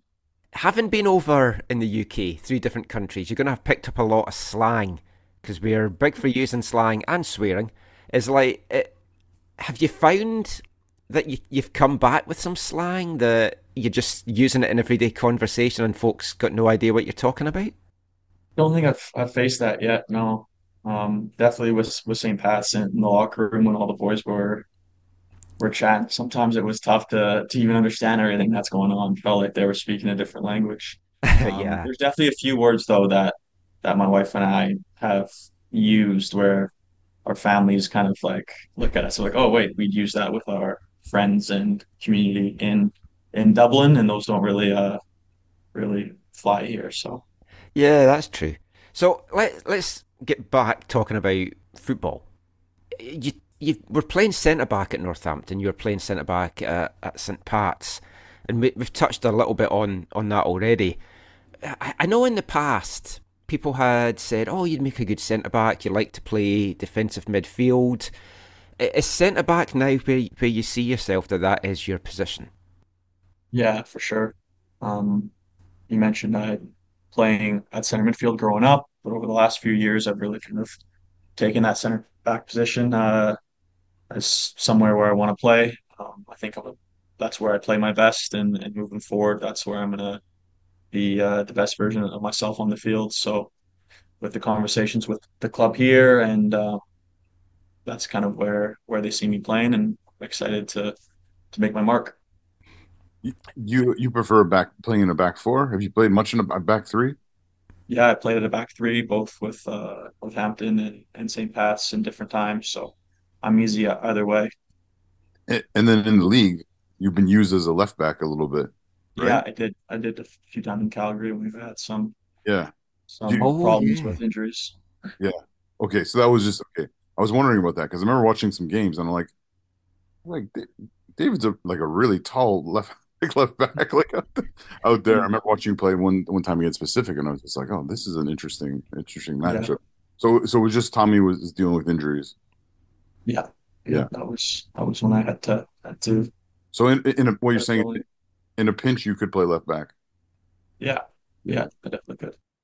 I was wondering, like, as you come into the situation, obviously in any football club, you have to like fight for your spot, right? I just wondering, you talk about uh, what you've seen or what you know about the the current guys who you'll be playing along alongside with, and and or fighting for a position for. So there's you know Rocco Romeo, uh, Anthony White, uh, local player, and uh, and I guess Paris Gee in in the supporters talk, you know, the depth chart. is kind of Paris Gee is maybe also considered a, a bit of a center back, although he probably is more wide. But of the four four players, talk about uh, what you know about them and maybe the experiences you've had with them.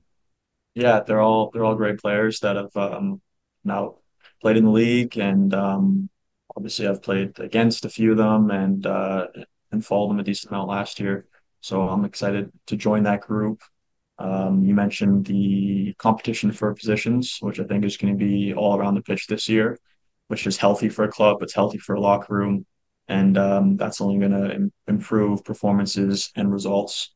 So I'm looking forward to being being a part of that uh, that that squad and and that group at the back, and um, seeing how we're going to best fit together. You, you first saw the league in its first season in 2019, and you're going to have watched Vancouver FC from afar last year. You had your time with Cavalry. How have you seen the league grow in your eyes over these last five years? I think the the player quality has grown every single year, and we're seeing that again this this off season with signings across the league. Um, I think the attendances, the support. I'm sure there's some numbers to to back me up on that, but I think that's that's starting to grow as well. And um, yeah, I think the the league is becoming somewhere that players want to play. Young players are coming through and being sold to to big leagues, to big clubs, which is important for the whole pathway of of Canadian football. And there's players like myself who are entering the prime of the career choose to come back and play in their home country and their hometowns. So I think it's growing um, in so many ways. I think the the leadership of of the league, um, of each individual club, um, is in good hands, and obviously the, uh, the hosting of the World Cup in 26 is is exciting. That's should be great for the league, and um, yeah, I think people are starting to recognize it. My experiences over in in the UK, there's people who are showing me highlights and goals from CPL games that are coming up on on their social media feeds. So um, that presence is just going to continue to grow. And you're coming to a team that struggled at times last year, but then from the summer on really pushed on a, a good spell as, as the season came to an end. There's been some really great additions this off season to the team. They certainly look stronger. You're a, a key part of that and those additions. What do you feel you can add to this team?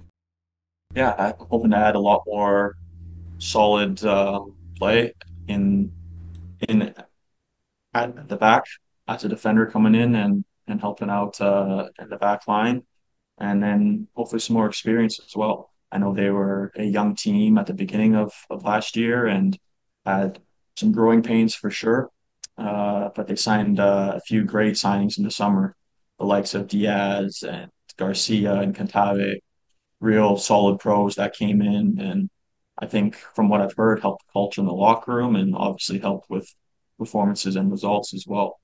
So um, yeah, I'd like to to play my part in in building that and be successful uh, on the field, and um, yeah, going from there.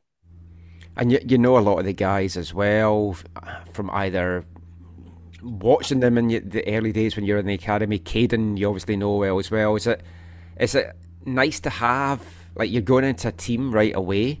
Whereas, like, you go over to England and Ireland and you're playing with a bunch of guys you've never met before, but now you know these guys on a personal level. Is that going to help just everything gel together? Not just for you, but really for all the guys? For sure. I think the transition period will be a bit smoother than going over to England or a club in Dublin. Um, I think also the fact there are more local Vancouverites BC players now in the locker room where it means something to play for us when we're playing in front of our family and friends and you know be building this club right in our in our own backyard. Um, then when you sign the international players the guys that are coming in they can see what it means to us. And uh, i think all of that together is really going to help build a product uh, on the field that's that's winning and being competitive every weekend one of the things I'm excited by is the fact that it's there is a lot more local talent, and as you say, it kind of means something a bit more when you're when you're playing locally. Are you kind of already picturing that home debut on April 14th, running out, family, friends, just taking it all in? For sure, yeah, I definitely am. Um, it was great, great scenes last year and the home opener, and and seeing the the people that came out for it. So definitely something uh, I'm looking forward to still a lot of work to be done between now and then. Um, but yeah, that'll be a special moment for sure. And I, I spoke about the amount of times that we've, we've chatted before. Some of them were just this the stupid fun food segments that I do with everyone and stuff. But one of them was a special thing because we spoke to you on the first day that you'd signed your your pro deal, and now we, have followed your journey this whole way. Uh, you're still just 25 years old. Uh, do you still have a lot of like hopes and aspirations for maybe MLS, go back to Europe and stuff like down the line? I know you've just come to VFC, but it's like, do you still feel I, I can play at the very top level? I definitely do think so. I do believe that, and I think this is a great level as well. Say no, it is. I, I wasn't meaning like the, the CPL's like down a Yeah. level. It's just, but there are higher levels that than CPL. So For I, it, it was just, do, do you still have those hopes that you you can go and do that? Yeah, yeah, I do. Um, right now, I'm definitely focused on on these next few years and, and making my mark on on this club and the league here. Um, but you, you've seen the players that have moved on from the CPL, uh, that have gone to quote unquote these bigger leagues. Um, I also think the the aspirations, the goals have have changed slightly, and the fact that I get to play pro football in, my own community is is pretty amazing in, itself. So yeah, I'm really focused on this season and uh, excited to see where where it takes me. David, it's fantastic to have you back here in Vancouver, back in the lower mainland, and like chatting to you again. Can't wait to, to see you on the pitch and looking forward to, to catching up with you again in person and all the very best for the, the season to come. Great, thanks, Michael. Thanks, Zach.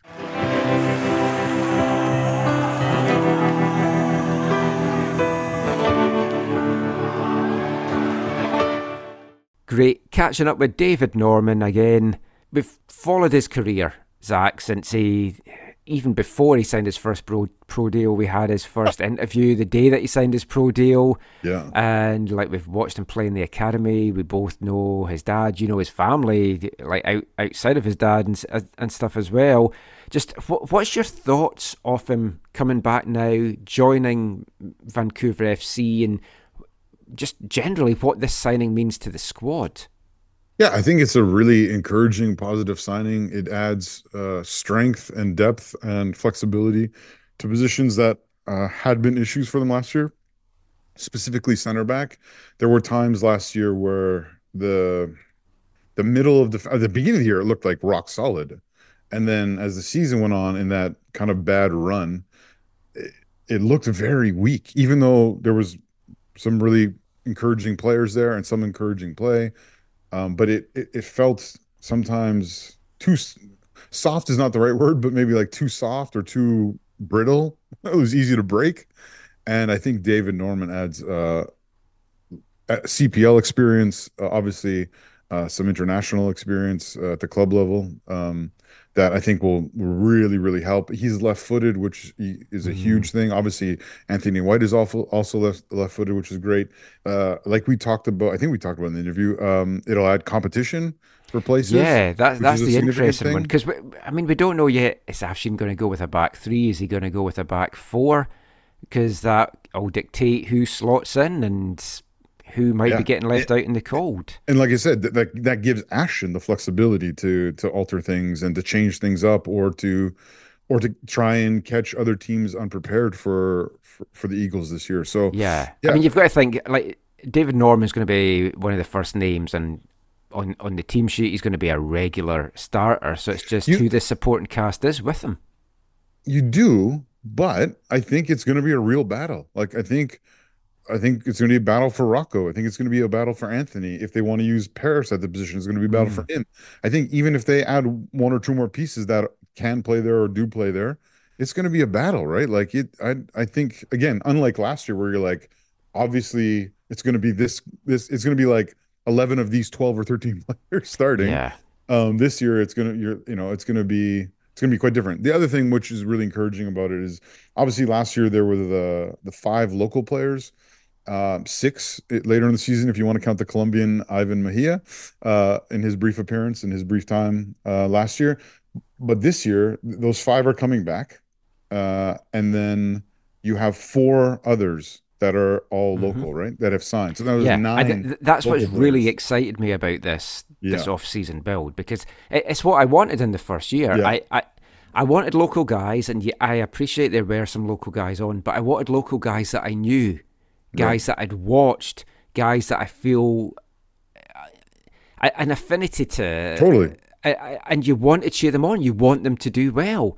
And I felt I didn't have that last year. And as good as TJ was and some of the other young guys, it's like you, you- do want guys that you've followed their career and that you've watched them come through. And now we've got that. Yeah. oh, And th- this does hit a different segment, right? Yeah. I mean, everyone who I think most people who were there most games last year, I think felt that with players like TJ and James, even if they hadn't seen them play Mhm. growing up. You just felt like they're one of our own, and man, we're seeing them grow into an amazing player or continue to develop as a as a as a as a quality player that has potential to do great things for us and do great things beyond us. And that's so- what's always exciting. That's why we used to go and watch all the academy games, and then Oh, we yeah. followed all the guys' careers and stuff. And Those those remember those those trips into the like the weird parts of Washington? yeah, oh yeah, I remember I remember one time we, I can't remember which place Redmond or I forget which one it was. We went to like this Mexican restaurant after a game. Were you there for that? I don't. I was at I was at a game in Redmond. I don't know. I wasn't at a Mexican restaurant. Bunch I know I was in the middle Sumner. I want to say I was at, at a game in Sumner Yeah. in Washington, which was a, a weird one. And, and anyways, just so many there were so many good memories following that team and they were they were so exciting, right? Like it was exciting to watch them play.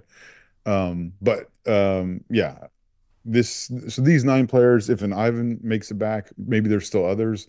I think it the amount who they are, and even the little bit with David, you see, you know, he's a little bit of that younger generation, right? Mhm. He's not as old as as Callum and Ben or whatever. He's a little bit different. So Yeah. yeah, I think that all adds to it. And I think for them, even though, you know, David's family was there last year a, a bunch, um, like there'll be more of them and, and his friends are going to be there. You know, it's going to be, it's going to have new people come out and hopefully get um, be, behind the club and, and um, yeah, and, and grow things, you know, holistically. Yeah, I mean, it's really excited me. I think it's been a very good off season build so far. Obviously, there'll be a few more pieces to come.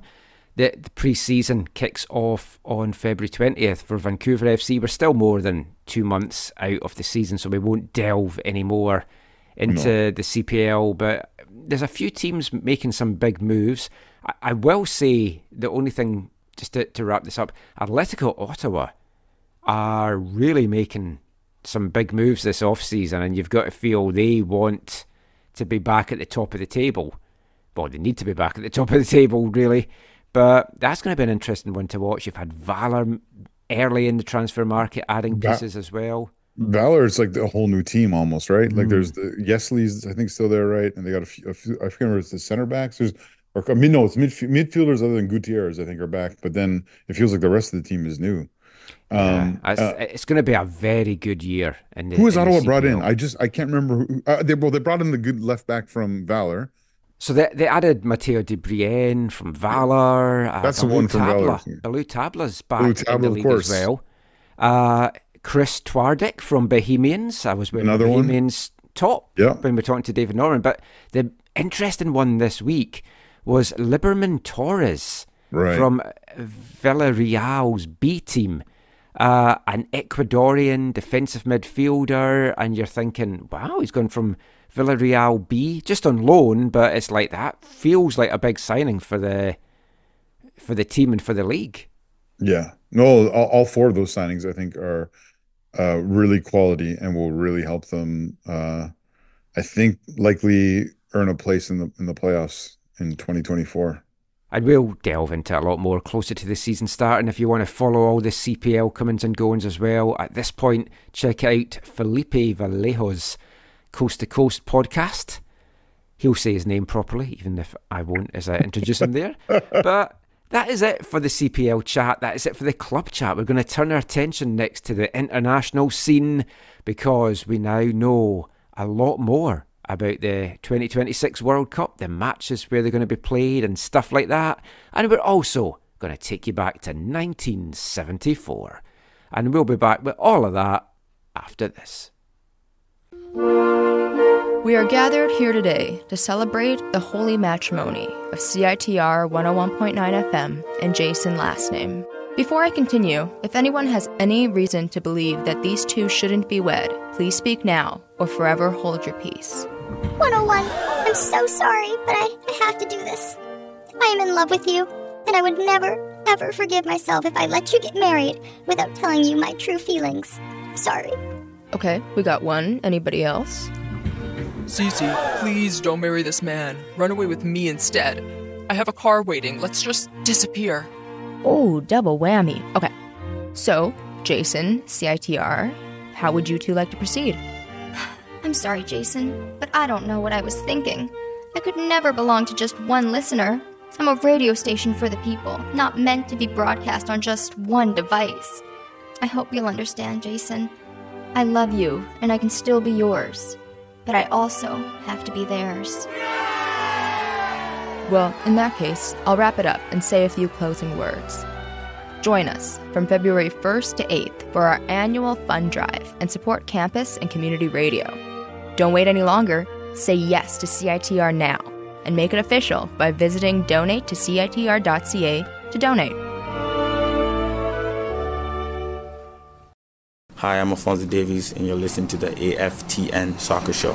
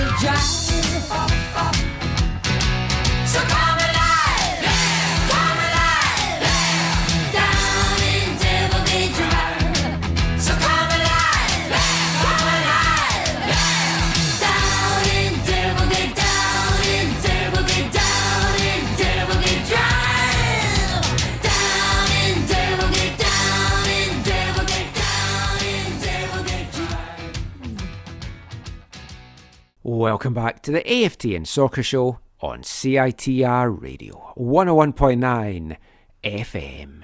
And it's fun drive time on CITR. You heard the little commercial there for it. We talked about it to kick off the show. Every little helps as the station tries to get towards that $20,000 target for updates and upgrades that they're hoping to start in April. If you do want to donate, maybe get a little bit of swag back in return, you can head over to donate to CITR.ca. And kicking off this part, we've gone back to 1974 again with a song from American born Suzi Quatro. The song Devil Gate Drive, another great glam track originally released on January 25th, 1974, charted in the UK charts on February 3rd, coming in at number 14. It rose to the number 2 spot this week in the February 10th chart before hitting the number 1 spot the following week, where it stayed for two weeks in total. It was her second and last UK number 1 single. Suzi Quatro, born in Detroit, Michigan, but she moved to the UK with her mum and was far more successful over on those shores uh, than she was over here. And it was somebody that I remember seeing on TV when I was a, a little boy a lot, and she still appears on TV a lot over there and plays all her big hits. Very distinctive, very kind of throaty, husky singing voice, which I, I did like. She was had a very glamorous kind of rock and roll glam look as well. If you're unfamiliar with her stuff, you can check the rest of that one out. And I mentioned there about that song was released on January 25th. One thing that's been driving me crazy when I've been doing the research for this segment is the fact that if you go into Wikipedia, the dates that they have for when the songs are released, a lot of them are wrong. And you know that they're wrong because you know that they've been in the charts before they've said that the song's been released. So I've had to do a little bit of extra digging for that. So that's proved a, a little bit annoying. But this was a, an interesting week in 1974. We're covering February 5th to February the 11th for the, the benefit of this week's episode. In the UK, Mud's Tiger Feet was still the number one single. Apt, really. 50 years later, since Tigres are kicking off the Whitecaps' 50th anniversary season on Wednesday, the Tigers coming to Vancouver Island. Love's Theme by Love Unlimited Orchestra hit the number one spot in the Billboard Hot 100, while Terry Jacks' Season in the Sun was still the number one single here in Canada. On the film side, the wonderful Blazing Saddles was re- released on February 7th, 1974. I love that film so much. If you've never seen it, check it out. Even just look at the the clips on YouTube. It is such a good story. Stars Gene Wilder, who I'm a huge fan of, one of my all-time favorite actors, and it's just got some brilliantly hilarious bits in it. Stuff as well that some folk may be appalled at today, but was also poking fun at, at things like racism and covering hard topics like racism as well. And yeah, great film. Check it out if you haven't. And after a, a busy week of Whitecaps news last week, where they got their name, they got their logo, they got their first player, nothing really happened in Whitecaps land this week. That would change though next week, where the Whitecaps finally get their first head coach. Who was it? You may already know, but if not, tune into next week's show to find out. But we're going to bring things right up to date now and even look ahead to the future. So, Sunday was a momentous day on the road to World Cup 2026. We now know how many games each of the 16 host cities will actually be hosting, how many games Vancouver and Toronto will be hosting in Canada, and where Canada will be playing their first three group games and possibly beyond. Vancouver and Toronto will each host five group games, with both cities hosting a round of 32 match up, and Vancouver also hosting a round of 16 tie 2. Vancouver's group games will be on June 13th, 18th, 21st, 24th, and 26th. The round of 32 game is on Thursday, July 2nd, which is also the same day that uh, Toronto host. I thought Canada Day they would have gone for, but no.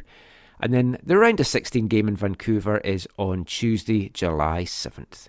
So that's seven games for Vancouver, six for Toronto, 13 for Canada, the, the same as Mexico. Dallas is the city that's hosting the most games. They're hosting nine.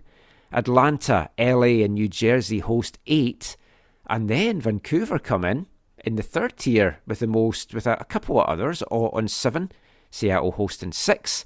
Now we'll talk about the the, the Canadian games themselves in a, in a sec, Zach. But just what's your overall thoughts on that? It feels, I think, more than we even hoped for. There's a lot of encouraging signs. I, I was working, so I didn't get to watch live. You're you're Uh, very lucky because it was an excruciating broadcast that I really, really struggled to get through. And Caitlin was on the couch because we were, we were waiting to go out for lunch, watching it as well. I, I could just see her shaking her head from the corner of my eye at a few things. Giovanni Infantino looked like he was going to drop a rap album at some point, and then he say. started talking about doing Italian rap just after I'd said to Caitlin, he looks like he's a he's going to be some kind of ancient rapper that's making a comeback tour. Is it was it was that Infantino or is that little little Gigi? Oh, I like that. I like that. Um, yeah, that was an interesting wardrobe choice. Um, not not not not bad, uh, but just interesting. Uh, Yeah, but the color kind of blended in with his skin tone as well, which was weird. yes, that's true. Um, but no, see, so I was just he's, he's unfortunately seeing messages that I I know because you said to me realize- no I spoilers. said, I, no want spoilers. to I'm gonna watch it. it later. And then I started getting all these messages that I didn't know what they were about, and so what it was my own fault. I, if I really wanted to watch it, and with no spoilers, I should have been a little bit more militant about that. But I, at first, I was a little disappointed because I, I heard five, five games, uh, Vancouver, five games, Toronto. I was like, with all those added games, we didn't get one more game, and I was like, Mhm. really, like you got to be kidding me. And then when I got the Well, fuller, it's picture- because they like squeezed things out little bit by little bit as well, which Oh, that must have been what it was. Yeah. So I mean, I I'm encouraged that you know, yeah, we got a 30% increase in games in Canada. Mhm. Uh, obviously, I'm encouraged that Vancouver has the seven games to Toronto and Seattle six, if my number, my counting is correct. Aha. Um, I'm a little. I, some disappointing things because Vancouver and Seattle look to be hosting a group, so there's going to be like I know a lot of fans are hoping to go down the I five and vice versa. Seattle fans Yeah. are hoping to come up to to Canada to take in as many games as possible. So there's a couple of clashes, and that is frustrating. Yeah. When I, when I look at the schedule in an ideal world, Michael, I re- I hope I can get to 12 games Mm. with just the the Canada game in Toronto and, and then 12 between here and Seattle. That's in an ideal world at this moment. I Hmm. might not have the money to to do that uh, when it comes yes, because. Um, I, I dread to think what these ticket prices are are going to cost. I, I'm Yeah. going to try and take in what I can on the west coast. Yeah. Oh, Again, yeah. money wise, factoring into it. So, I mean, I, I'm hoping I get accreditation media wise. I Oh, wouldn't yeah. see why I wouldn't since I have uh, previous big tournaments, including World Cup. But you you never know because there's obviously going to be a lot of demand, and a lot of folk that don't even cover football will get Yeah. accredited and at these games, which will be very irritating. But I, I just think in general, it's just it's so it's exciting to see this now in black and white, Totally. And it's all starting to feel a bit real. Yeah, the biggest thing was today. I I was going to say began. I carried uh, continued a long ongoing conversation with some people at the CSA about how to make this as meaningful as possible for supporting the the men's national team. Um, I'm I'm hopeful that we can the Voyageurs can um, do things that they haven't been able to do in the other countries that they've been to World Cups at. Mm. Because the World Cup, it's a strange that, and it's a strange thing where you there's all these restrictions. Like you think, you know, getting into an MLS stadium is bad with the restrictions and whatever. Like uh, a a World Cup stadium is exponentially more than that. However, there are many countries who make it possible for their fans to have to have to support in the ways that that are meaningful to them in spite of those restrictions. Yeah, but you have to think as well, those CSA hands will be quite tied. It's all going to be FIFA regulations. Eh, but no, but that's no, but that's the thing, Michael. All those other countries have FIFA regulations as well, and, and I'm I'm not I don't know how or why they get they get around them. I don't know. I, I hope it's not simply a financial thing, but like, yeah, I mean, I mean, eh, we're talking simple things here, Michael. We're not talking uh, crazy things, right? Like I've, I mean, without going into the the the stories we've told in the past, but in Doha, at every every game for the DFB, their block, their section was filled with German flags, flags on poles that you you could personally not bring into the stadium. Oh yeah, because you mentioned folk. It's, oh, can I get a flag? And it was all shared and Yeah. yeah. Well, there was so there was flags outside the stadium that they would give away, right? Those Hmm. are different. Those are just the nation flags. They would give them away. These are like DFB branded German flags in the section with poles on them for their fans to wave. Hmm. But those poles you can't get into the stadium. You know what I mean? But the DFB somehow worked it so that they're allowed to bring those into the stadium for their fans. I mean, hopefully Poland do qualify. Sorry, what? Is that the polls that you're hoping to get in the stadium? Oh, you're hilarious. Yeah, I wouldn't mind Poland. I mean, with Lewandowski? 48 teams, with 48 teams, I'm I'm sure they could, uh, or they, they, hopefully they will. Especially for people who listen to podcasts like uh, Tim. Tim's going to want Poland to be be here. He would love for them to be in Vancouver, maybe even against Canada.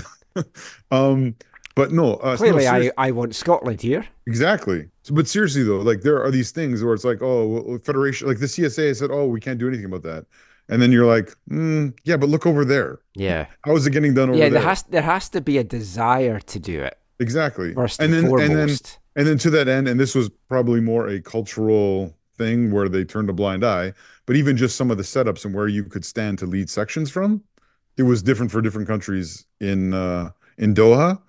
And mostly it was different for well, the countries I can think of are like the Arab countries, right? And you were in an Arab country, right? So Qatar had special privileges, obviously, as the host, Hmm. but, but um, but like Morocco, like the Moroccans, just there were places they stood that we asked about standing as Canadians. They're like, yeah, you can't stand there. And then you wa- and you're at my game in Morocco's there, and they're like, uh, those guys are standing in the exact, exact spot. And We're everyone talked standing." about the great atmosphere that the Moroccan fans brought as well. Exactly. Well, exactly. So I've I've reached out to to, to people not at uh, not at the high levels of the CSA, but people who you know through the Voyageurs. I was going to say there's not that many at the moment. well, yeah, but no, the people I've been working with over over the years, uh, you know, to get things set up in in you know a BC place specifically, um, uh, you know, whether it's flags or displays or drums and whatever, like even even just drums, Michael, like even just getting a drum into the stadium can be extremely difficult. Not that's not necessarily impossible, but extremely difficult. And so it's these are not conversations for the spring of 2026. They're conversations for now. You know yeah, I mean? well, you've got over two years to sort it out. I don't think. you you would think it wouldn't be an issue. Yeah. But I'll be extremely frustrated if in like two years Oh, from yeah, right now, two years Michael- if we're on, on podcast number 800 and yeah, and, and you and I are talking about it. I'm like, yeah, so it's still a struggle to get flags in, or there's this thing we want to hmm. do, and they're not, you know, they they can't figure out how to make it happen. When again, we've seen it happen at other World Cups. Well, l- let's look at the games that Canada have. We, we know they have three. Yeah. And they're, they kick off their quest for glory in Toronto on Friday, June the 12th, before games in Vancouver on Thursday, June 18th, and Wednesday, June 24th. They will stay in Vancouver if they advance, depending on group placement. They could end up somewhere else, and I mean, who who knows? Now, Sorry, say, say that one more time. If they finish first in the group, the round of the round of 32 game will be in Vancouver. yes, Oh wow, and the round of 16 if they win that. really? Yeah. Oh wow, that's encouraging. Because If- they, they want as little travel for the host nations as possible. Do you, I- I've only I'm only looking right now, and I'm looking at the the big digital the, the digital hub FIFA, just the whole schedule. Is uh do you do we know if they come second in the group where they would end up? No, Okay, that that's the thing as well because they they have to set it out before the tournament. Yeah. So I mean, there's a chance the second place could be Seattle. well again, that's not Yeah, which or isn't the end of the you live in world. Vancouver. Yeah, but I guess it depends if they're playing a group winner, because Yeah. then that group winner could be anywhere, and then that it's Well, all going to be weird because there's going to be third place teams going through, and Oh right, right, right, right, right. Yes, it, it's all different because it's the 48 teams. Because Yeah. initially when I saw it, I, I put a tweet out going, "Oh, we've got a round of 16 game and a quarter final here." I was like. Oh no, no, we don't, because there's 48 teams in it. so I had to the take that brand down new and retweet the it. brand new round of 32. Michael. Yeah, had forgotten all about that. Because the interesting thing is, like the US are playing all their games on the West Coast. Two in LA, Oh, yes. one in Seattle. So as soon as I saw this, now obviously absolutely delighted. We've got two games here. It it's nice that it's split between the two cities. So Toronto get a game, we get a couple of games. If it had been the reverse, they got two and we got one. Hey, we still got a Canadian game. Yeah. At the same point, the other part of me is like, why are they making the team go across country? Yeah. It is insane to me that they would do that. It is. I don't disagree with you, but again, I think that comes down to this may never happen again in like our lifetimes. I'm pretty sure it won't. And so it's Isn't it just in Saudi Arabia now forever from 2030? oh, please let's not. Do we? We don't. I don't want to talk. Yeah, let's not talk about that. Um, but no, but in all seriousness, right? It's like for Canada, it's like, will we ever host again in the next 50 years? So I think they feel obliged to share it across Yeah. the host cities. And, and I, I mean, can you, can you imagine? Can you imagine if Montreal or Edmonton were also hosts? They, they might have tried to Oh. put one in each. Oh man, that would have just been. Like, I mean, they, eh, they if would they have had come I out don't and think they would have said, forced it, but that, "Oh." you definitely they would have had a conversation saying, "Hey, Yeah. we're in three cities. We need to play in the three cities because that's what's best for Canadians." Even though on sport on the sporting level, it's not ideal. No. I- If Do they you put also all do- three games in Toronto, yes, I would have been mightily pissed off. Yeah, But going Or into this draw, that in was what I was expecting. Yeah. And if all three games had been here, obviously we'd have been cock a hoop, and the folk out east would have rightly been pissed off at that. You know how I learned the U.S. first game was at SoFi? How? Uh, Mark DeSantis' social media. Oh, He put it in his Instagram stories saying, "Oh, Well- the Los Angeles is hosting the first American game." It's interesting. I I jumped on the, the call with Greg Berhalter after the draw. Uh, Canada didn't have a call because they haven't really got a head coach, I guess, to have on. It was a bit awkward because on the TSN CTV coverage, well, the overall coverage, they spoke to Mauro, and it's like I don't think he's going to be there for 2026. Um, but yeah, they they had a conference call with Greg US Soccer, and I'll I'll play a little bit of it first, and then then I'll talk about what he said. So here's US head coach Greg Berhalter.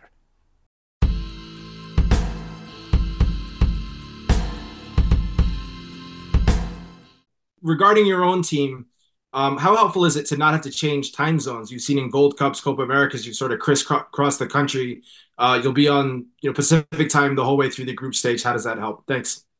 Um, regarding the time zone shift, uh, it is important. That was a factor. You know, one of our, you know, it, it's no secret that the teams were able to give FIFA some input in, in terms of the venues. And our main um, piece of advice was about the travel, trying to minimize travel, minimize time zones, because we know the wear and tear that can take on your body during a major tournament.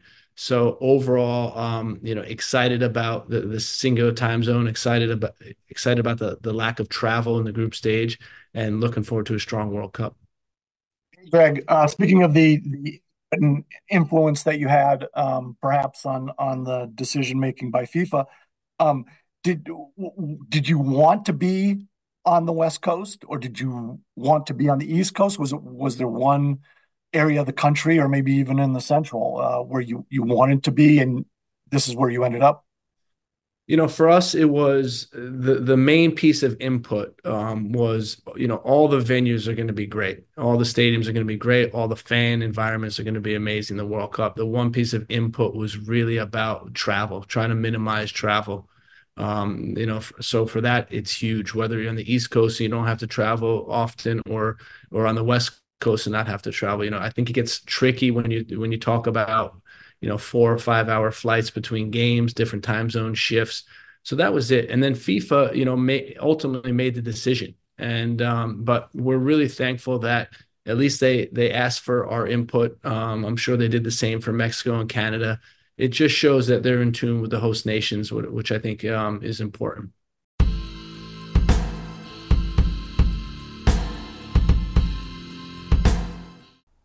So Sebastian's dad there just chatting about the World Cup draw and very telling. He was like, Yeah, we, we sat down with US soccer, we sat down with FIFA and we said, We want the minimum amount of travel possible for the group games. Yeah. And we'll maybe slowly work our way east because the final's going to be in New Jersey. So he wants to slowly work his way east.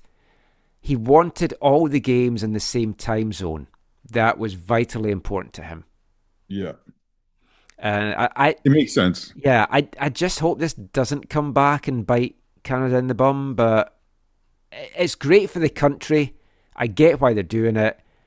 It's just it just doesn't sit totally comfortably with me, but hey, who cares?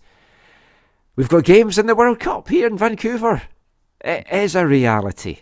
How long ago was it, Michael? Was it two years ago, or not even that long, where we were not on the list, right? Well, that's the crazy thing as well. I- I, wonder I- how I- folk in Edmonton are feeling about this. Yeah. Oh, I. Uh, they, I mean, they've gone the short end of a lot of things, uh, a lot of sticks in the footballing sense in Canadian in, in Canadian football. Um, so I, I feel bad for them. Um, other than that, it's easy to travel to Vancouver um, for these games. Yeah, Uh, yeah. I, I'm just. I, I'm, I can imagine if Scotland get drawn here, I'm going to have a lot of people getting in touch, going, "Do you happen to have a spare room or a sofa or anything?" Would Caitlin mind if we slept on the floor in the living room? Hey, if I can make some money on it. I've already promised my spare room to Eve from the Ball is Round podcast in return for her looking after our dog. Oh, there you go. Because you'll be where? Well, hopefully travelling down the west coast watching some other games. Oh, right. Watching some Scotland. Yeah, wherever Scotland are, I that, that would be tough because I'd want to go and watch them. But obviously, Mhm. we've got games in our home city, so I don't know. We'll see. The World Cup in 26 will kick off at the iconic Estadio Azteca in Mexico City on Thursday, June 11th. The final is scheduled for Sunday, July 19th in what they're saying New York, New Jersey. Now, Greg Berhalter is a New Jersey boy, and he was actually asked on the call, Do you feel that it is New York and New Jersey, or do you think it's just New Jersey? And he gave an interesting answer because he went, I mean, obviously it's there as New York, New Jersey. That's what FIFA's saying. But for me, it's New Jersey. Yeah. Uh, Miami is hosting the, the bronze medal matchup, the third place matchup. Dallas and Atlanta are staging the semi finals. It had been rumoured that Dallas were maybe hosting the final. What what happened with that? I Do don't know. But then afterwards, folk were like, oh, it was always going to be New York. And it's like, that's not what I read last week. And The Dallas, stadium of in course, Dallas is bigger, the most right? games. Yeah, that's like that's why they're hosting the most games. I mean, going back to Canada, to me, it made sense that Canada would play all three of their games here because we were the bigger stadium. Yeah. So to me, that does make sense. Yeah. Oh, of course. Now, FIFA have said it's an innovative match schedule that ensures that the three days of rest for teams is observed for 103 of the 104 matches. The majority of matches will be played in three regionalised zones East, Central, and West, just to reduce travel for players, fans, media, everyone basically. But there's only four cities in the West us, Seattle, LA, and the San Francisco Bay Area, stroke San Jose. I mean, I'm a 49ers fan, and it pains me that the 49ers aren't in San Francisco. They play in San Jose. So that's interesting, and it's it's good that we can hopefully get up and down the, the coast. He, here's my question for you. Mhm. And I, I mentioned this on Twitter. Duane Rollins was like, nope, not going to happen. But the, this rumour has been around for a while now. So, Mexico kick off the tournament. America close the tournament. Or the draw? Does Canada get the draw? And Vancouver was long mooted as being where that draw would take place, with East Van Lad, Victor Tagliani pushing hard for that. I, I, It might just be my my heart leading my head here, but I think that's a distinct possibility. So on Twitter, Duane said no. Did he say why or did he? no, say... he just he just said we, we'll not get anything except the games. I I, I don't necessarily think that. Uh, But I, I'm basing that on nothing at all apart from Vic. yeah. Did Mexico get another part of this announcement before? No, No. they're just getting the opening game. Okay, Yeah, yeah, they're just getting the 13 I- games I, like us. I mean, what you say makes complete sense and is incredibly logical. So I think So it's no- highly, it's gonna unli- highly unlikely. Yeah, it's not going to happen. I, I mean, Toronto would also make sense because it's less travel for everyone because it's on the East Coast for Yeah, anyone coming over from Europe. So, I mean, if Canada was to get it somehow, I just think that would be fantastic. Oh yeah, it would be great. I'd be stoked. Um, yeah. I, w- the draw is it usually it's usually in December, right? The year before. Yeah. Yeah. It'd be too snowy in Toronto. It would, it would have to be here. Exactly. Well, no, but it's always an inside affair, Michael. It's not I mean, New, New York, of, of course, hosting the final is probably going to have a a big shout to to do that as well. But yeah, I mean, just for us as a city to be part of it is just absolutely magnificent. And like Victor Montagliani as well, East Van lad. How Mhm. special must this be for him? Oh yeah, I think, yeah, I, I, I know he was a part of the broadcast. I haven't, like I said, I haven't watched it, but yeah, I assume uh, all of this is in, incredibly special and fulfilling for him. And yeah, it's, ex it's exciting that we uh, have a, a Canadian uh, playing uh, a significant role in in FIFA. Obviously, it's an organization that has a a checkered past, and you hope that that doesn't taint Vic in any way, uh, or Yeah. hurt us, hurt us as a country in any way, also. But um, yeah, no, I, I, I, in your language, Michael, I imagine he's cock-a-hoop. Yeah. I'm, I'm actually going to reach out to Vic this week because we've got our 600 episode next week. So, I mean, what would be better than to have the president of CONCACAF and the vice president of FIFA on it? So, I mean, Vic, if you're listening to this, uh, before I get in touch, if you want to get in touch, it's going to be a good week for uh, Montagliani's. That's all I will say just now. We'll talk a bit more about that right, right. next week. But yeah, it's all exciting. And as long as we don't have to put up with Kevin Hart trying to be funny anymore, I'm sure we will. That was a bizarre choice. Not quite sure. Surely, like, if you're going to get someone, Will Ferrell would at least make sense. Yeah, would have ticked a lot of boxes. Yeah. Matthew McConaughey, someone that's Yeah. actually got some, Yeah, some connection to football. involvement. Yeah. Yeah. But yeah, we'll see how that goes. I cannot wait. Counting down the days already. It's going to be so much fun. That has been pretty much it for this episode of the podcast. It's been a lot of fun as well. But we will finish as we always do with this episode's wavelength, and I'm bringing an international flavour to wavelength as well. Because we're going back to 1979 and a song from a Ghanaian singer. Maybe Ghana will be here in Vancouver. That'll bring some good atmosphere to the games. This is a, a singer called Sadiku Buari. He is a, a former track star. He moved to the US, even played some semi pro baseball, and he recorded a series of African disco albums in the 70s. His son, Malik Buari, was actually a footballer who was capped for England at under 15 and under 16 level, played for Fulham and a, a number of non league sides as well over in England in the 2000s. So, this is a song by Sidiku Buari, Disco Soccer.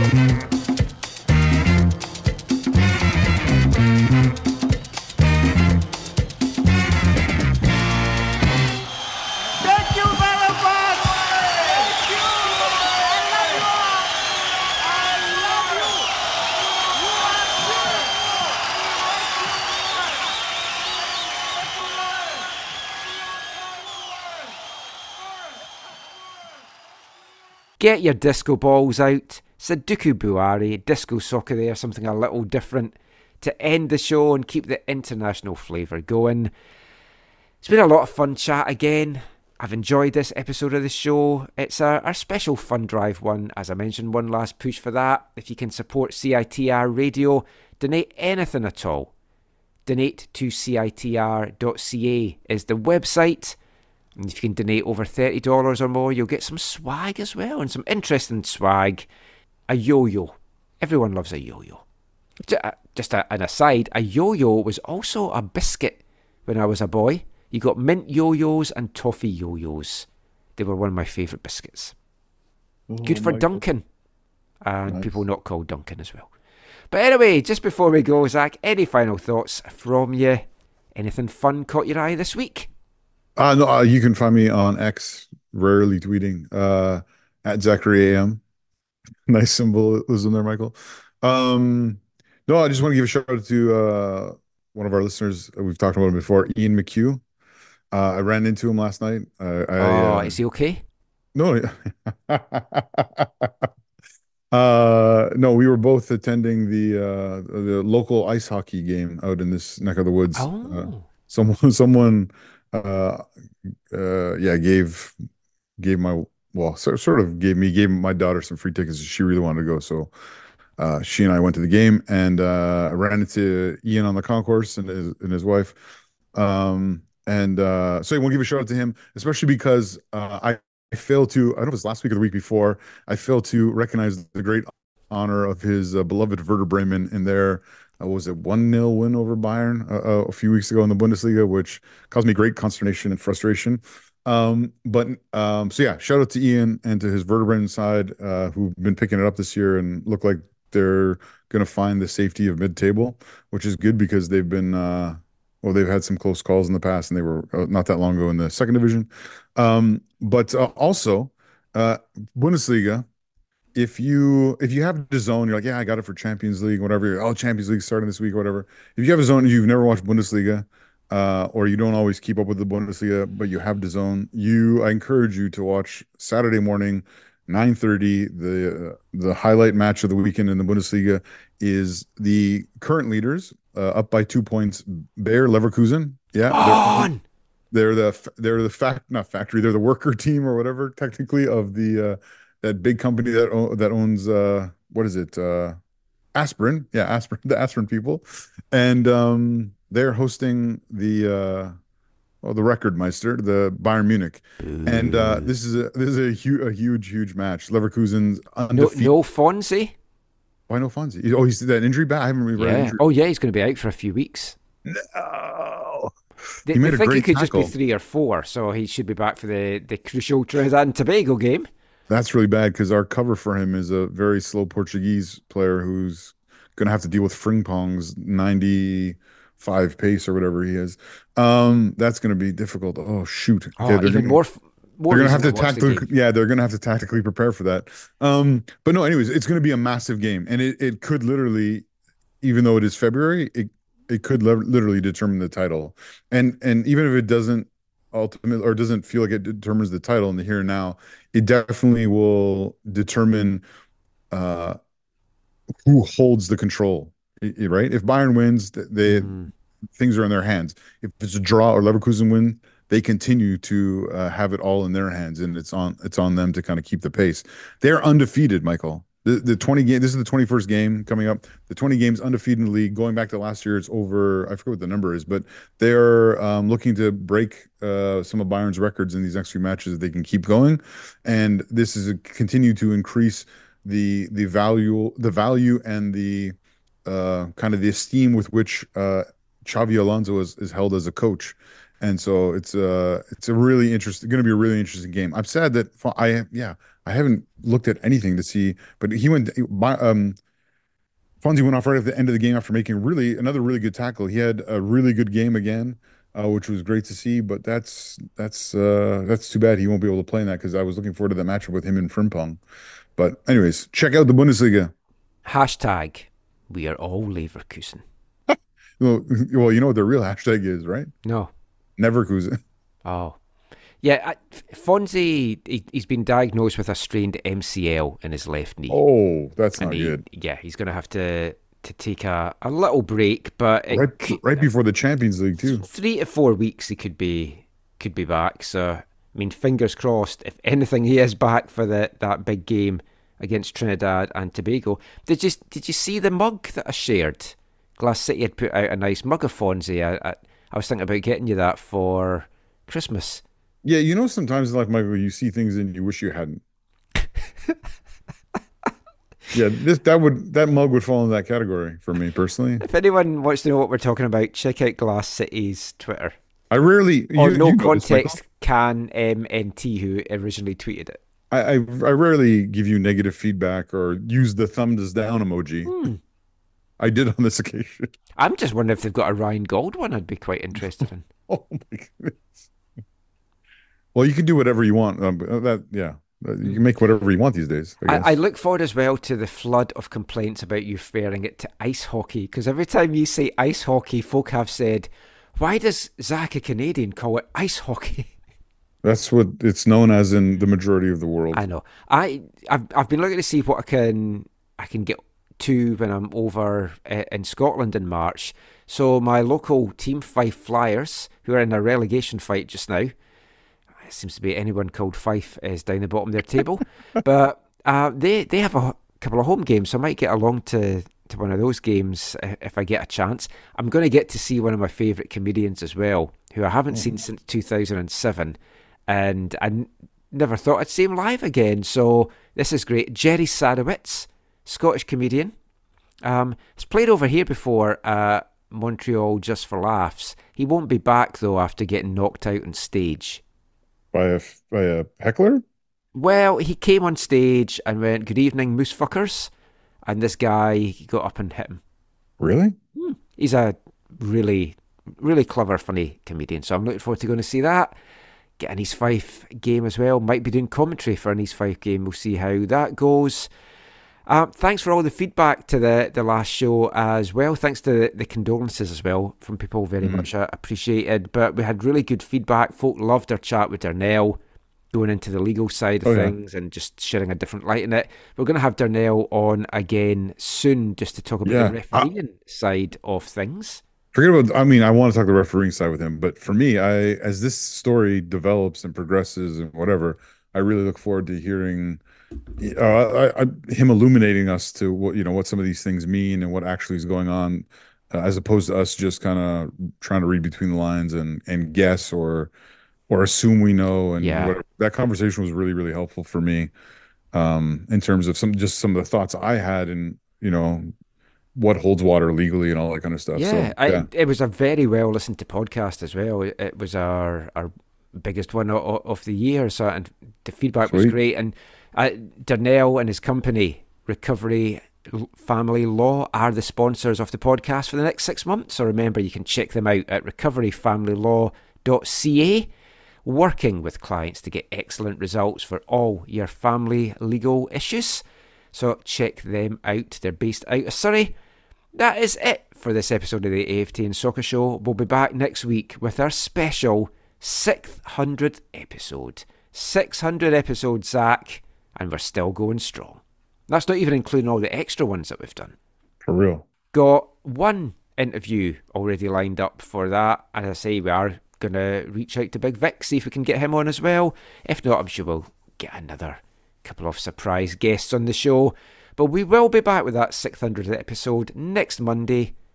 Until then, thanks for listening. Take care. Mon the caps and allez le rouge.